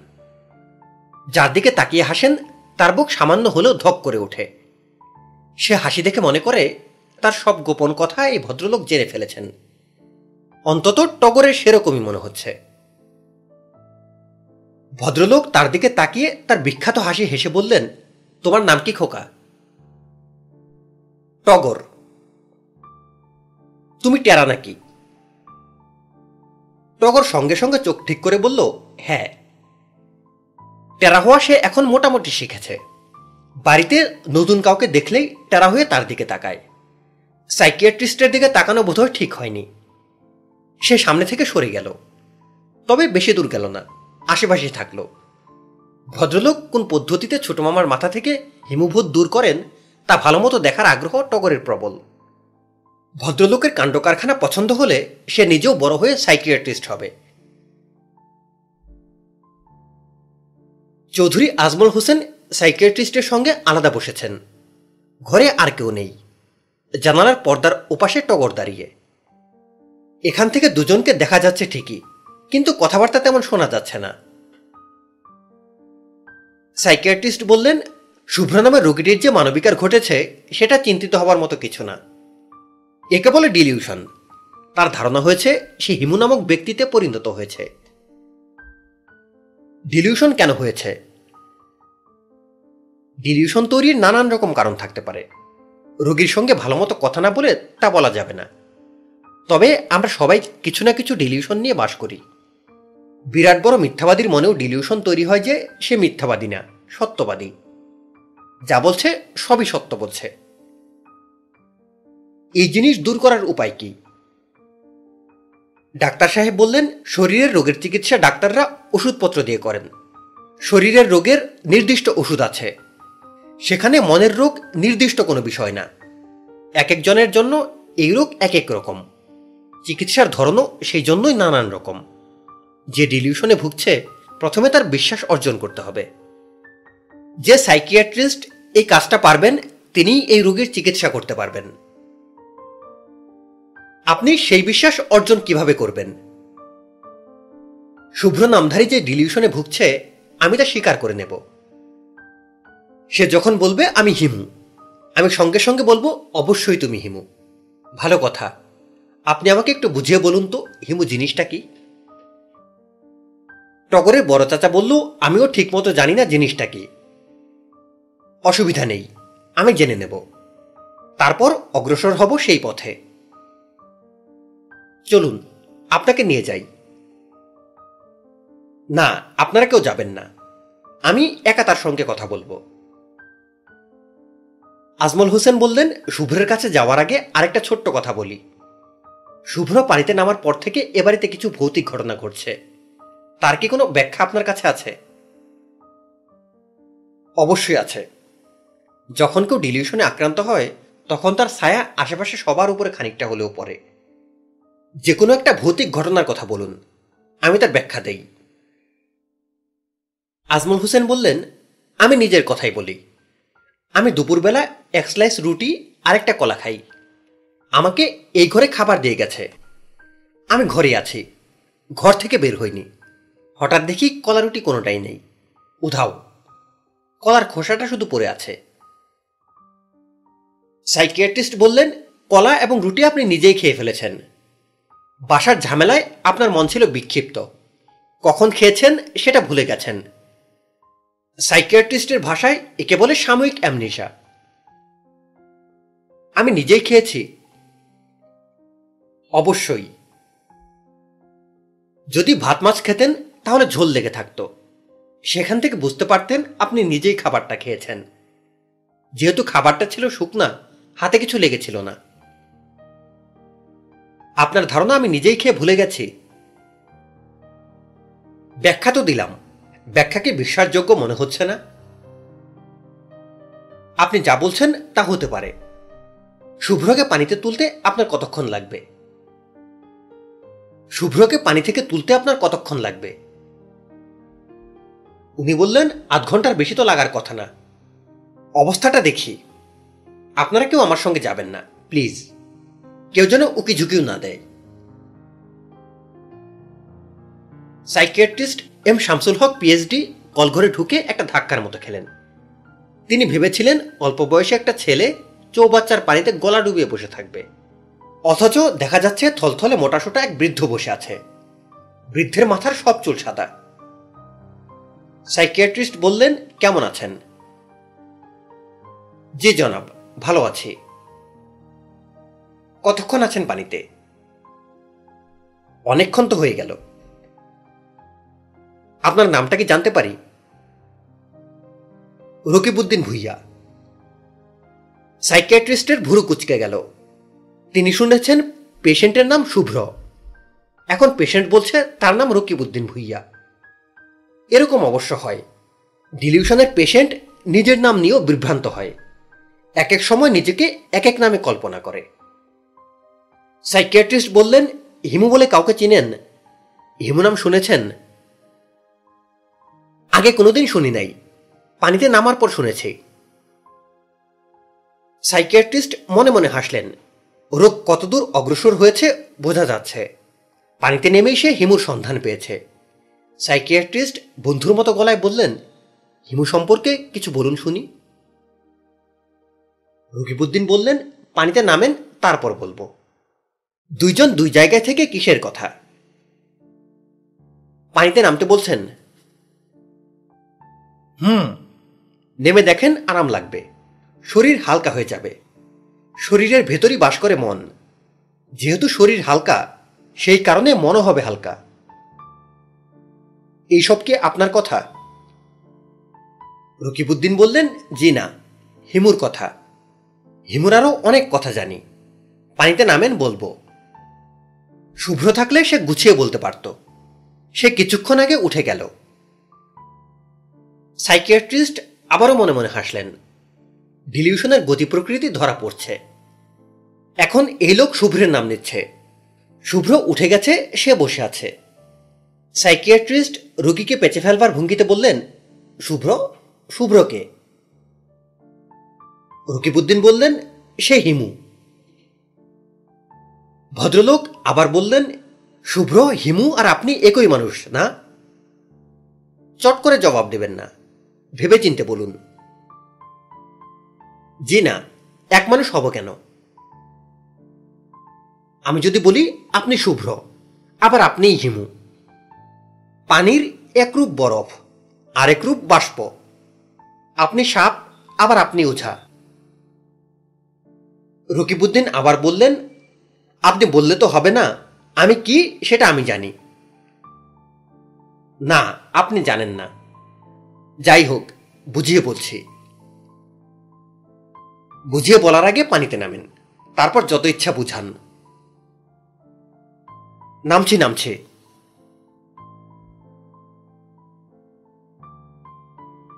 আজমল হোসেন ইজি চেয়ারে ঝিম ধরে বসে আছেন। তাকে খুবই চিন্তিত মনে হচ্ছে। তিনি খবর পেয়েছেন, শুভ্র পানি থেকে উঠেছে। নিজের ঘরে বসে চা খাচ্ছে। তবে সাইকিয়াট্রিস্ট নেমে পড়েছে পানিতে।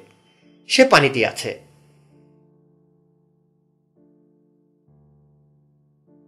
পরিশিষ্ট। টগরের লেখা ডায়েরির অংশ। আমাদের বাড়িতে যে ভৌতিক উপদ্রব হয়েছিল, তার রহস্য ভেদ হয়েছে। সব করেছে নীলু। সে মার কাছে স্বীকার করেছে, সে নিজে স্ট্যাপলার দিয়ে তার কান ফুটো করেছে। তাকে নিয়ে গতকাল রাতে বিচার সভা বসেছিল। বড় চাচা তাকে বলেছেন মা নীলু তোমাকে আমি অত্যন্ত স্নেহ করি। তুমি যদি তোমার সব অপরাধ স্বীকার করো, তাহলে আমার স্নেহের পরিমাণ আরও বাড়বে। তুমি অনেকদিন থেকে একটা ওয়াকম্যান চাচ্ছিলে। আমি নিজে সেই ওয়াকম্যান কিনে দেব। মা, এখন বলো, তুমি কি তোমার দাদি আর পাঞ্চেচুনি লুকিয়ে রেখেছিলে? নীলু সঙ্গে সঙ্গে বলল হ্যাঁ। সে এটা বলল বড় চাচার বেশি স্নেহ পাওয়ার জন্য এবং ওয়াকম্যানটা পাওয়ার জন্য। বড় চাচা বললেন, তুমি যে অপরাধ স্বীকার করেছ, তাতে আমি অত্যন্ত খুশি হয়েছি। মা, এখন বলো, তুমি নিজেই কি তোমার অঙ্ক বই লুকিয়ে রেখে বলেছ বই খুঁজে পাচ্ছ না? হ্যাঁ। কেন এই কাজটা করলে? আমি জানি না বড় চাচা। আর কখনো এ ধরনের কাজ করবে? নীলু বলল, না। আমার ঘর থেকে কলা এবং পাউরুটি তুমিই সরিয়েছিলে। তাই না, মা? হ্যাঁ আমি। তোমার সত্যবাদিতায় আমি মুগ্ধ হয়েছি। ড্রাইভারকে গাড়ি বের করতে বলো। আমি এক্ষুনি তোমাকে ওয়াকম্যান কিনে দেব। থ্যাংক ইউ, বড় চাচা। নীলু তার ওয়াকম্যান পেয়েছে। আমাকে হাত দিতে দেয় না, এমন পাজি মেয়ে।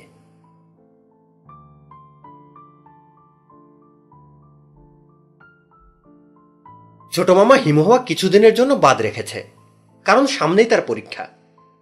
পরীক্ষা শেষ হলেই সে হিমু হওয়ার সেকেন্ড পার্টে যাবে। সেকেন্ড পার্টে মাটিতে গর্ত খুঁড়ে সেই গর্তে ঢুকে পূর্ণিমার চাঁদ দেখতে হবে। সমস্ত শরীর থাকবে গর্তের ভেতর। গর্তের উপর শুধু মাথাটা বের হয়ে থাকবে। ছোট মামা বলেছে, জ্যোৎস্না দেখার সময় আমি তার সঙ্গে থাকতে পারি। আমি একবার ভেবেছিলাম বড় হয়ে সাইকিয়াট্রিস্ট হব। এখন ঠিক করেছি, সাইকিয়াট্রিস্ট হব না। কারণ সাইকিয়াট্রিস্ট হলে সবাই আমাকে গাধার বাচ্চা গাধা বলে গালি দেবে। আমাদের বাসায় যে সাইকিয়াট্রিস্ট এসেছিলেন, তাকে আমাদের বাসার সবাই গাধার বাচ্চা বলে গালি দিয়েছে। কারণ তিনি এসেছিলেন ছোট মামার চিকিৎসা করতে। তার বদলে তিনি পানিতে ডুবে রকিব স্যারের চিকিৎসা করেছেন। তিনি সব মিলিয়ে তিন ঘণ্টা পানিতে ছিলেন। তিন ঘণ্টা পর স্যারকে নিয়ে পানি থেকে উঠলেন। তিন ঘণ্টা পর স্যারকে তিন ঘণ্টা পর স্যারকে নিয়ে পানি থেকে উঠলেন। পানি থেকে উঠে ভেজা কাপড়ে বড় চাচার ঘরে ঢুকে বললেন, রোগ অত্যন্ত কঠিন পর্যায়ে আছে। তবে অনেকটা সামলে ফেলেছি। আর দশটা সেশন পার করলেই উনি বুঝতে পারবেন উনি আসলে রকিবউদ্দিন ভুইয়া না। উনার আসল নাম শুভ্র। বড় হয়ে আমি কি হব সেটা নিয়ে খুবই দুশ্চিন্তা হচ্ছে। ছোট মামাকে জিজ্ঞেস করে ঠিক করে ফেলতে হবে। আমাদের স্কুলের সবাই ঠিক করে ফেলেছে বড় হয়ে কে কি হবে। শুধু আমি এখনও ঠিক করতে পারিনি। ছোট মামার সঙ্গে যখন হিমু হবার ট্রেনিং নেব, তখন ঠিক করে ফেলব। আসল কথা লিখতে ভুলে গেছি। আমি এখন টেরা হতে পারি। অনেকক্ষণ থাকতেও পারি। স্কুলে এখন সবাই আমাকে ডাকে টেরা টগর।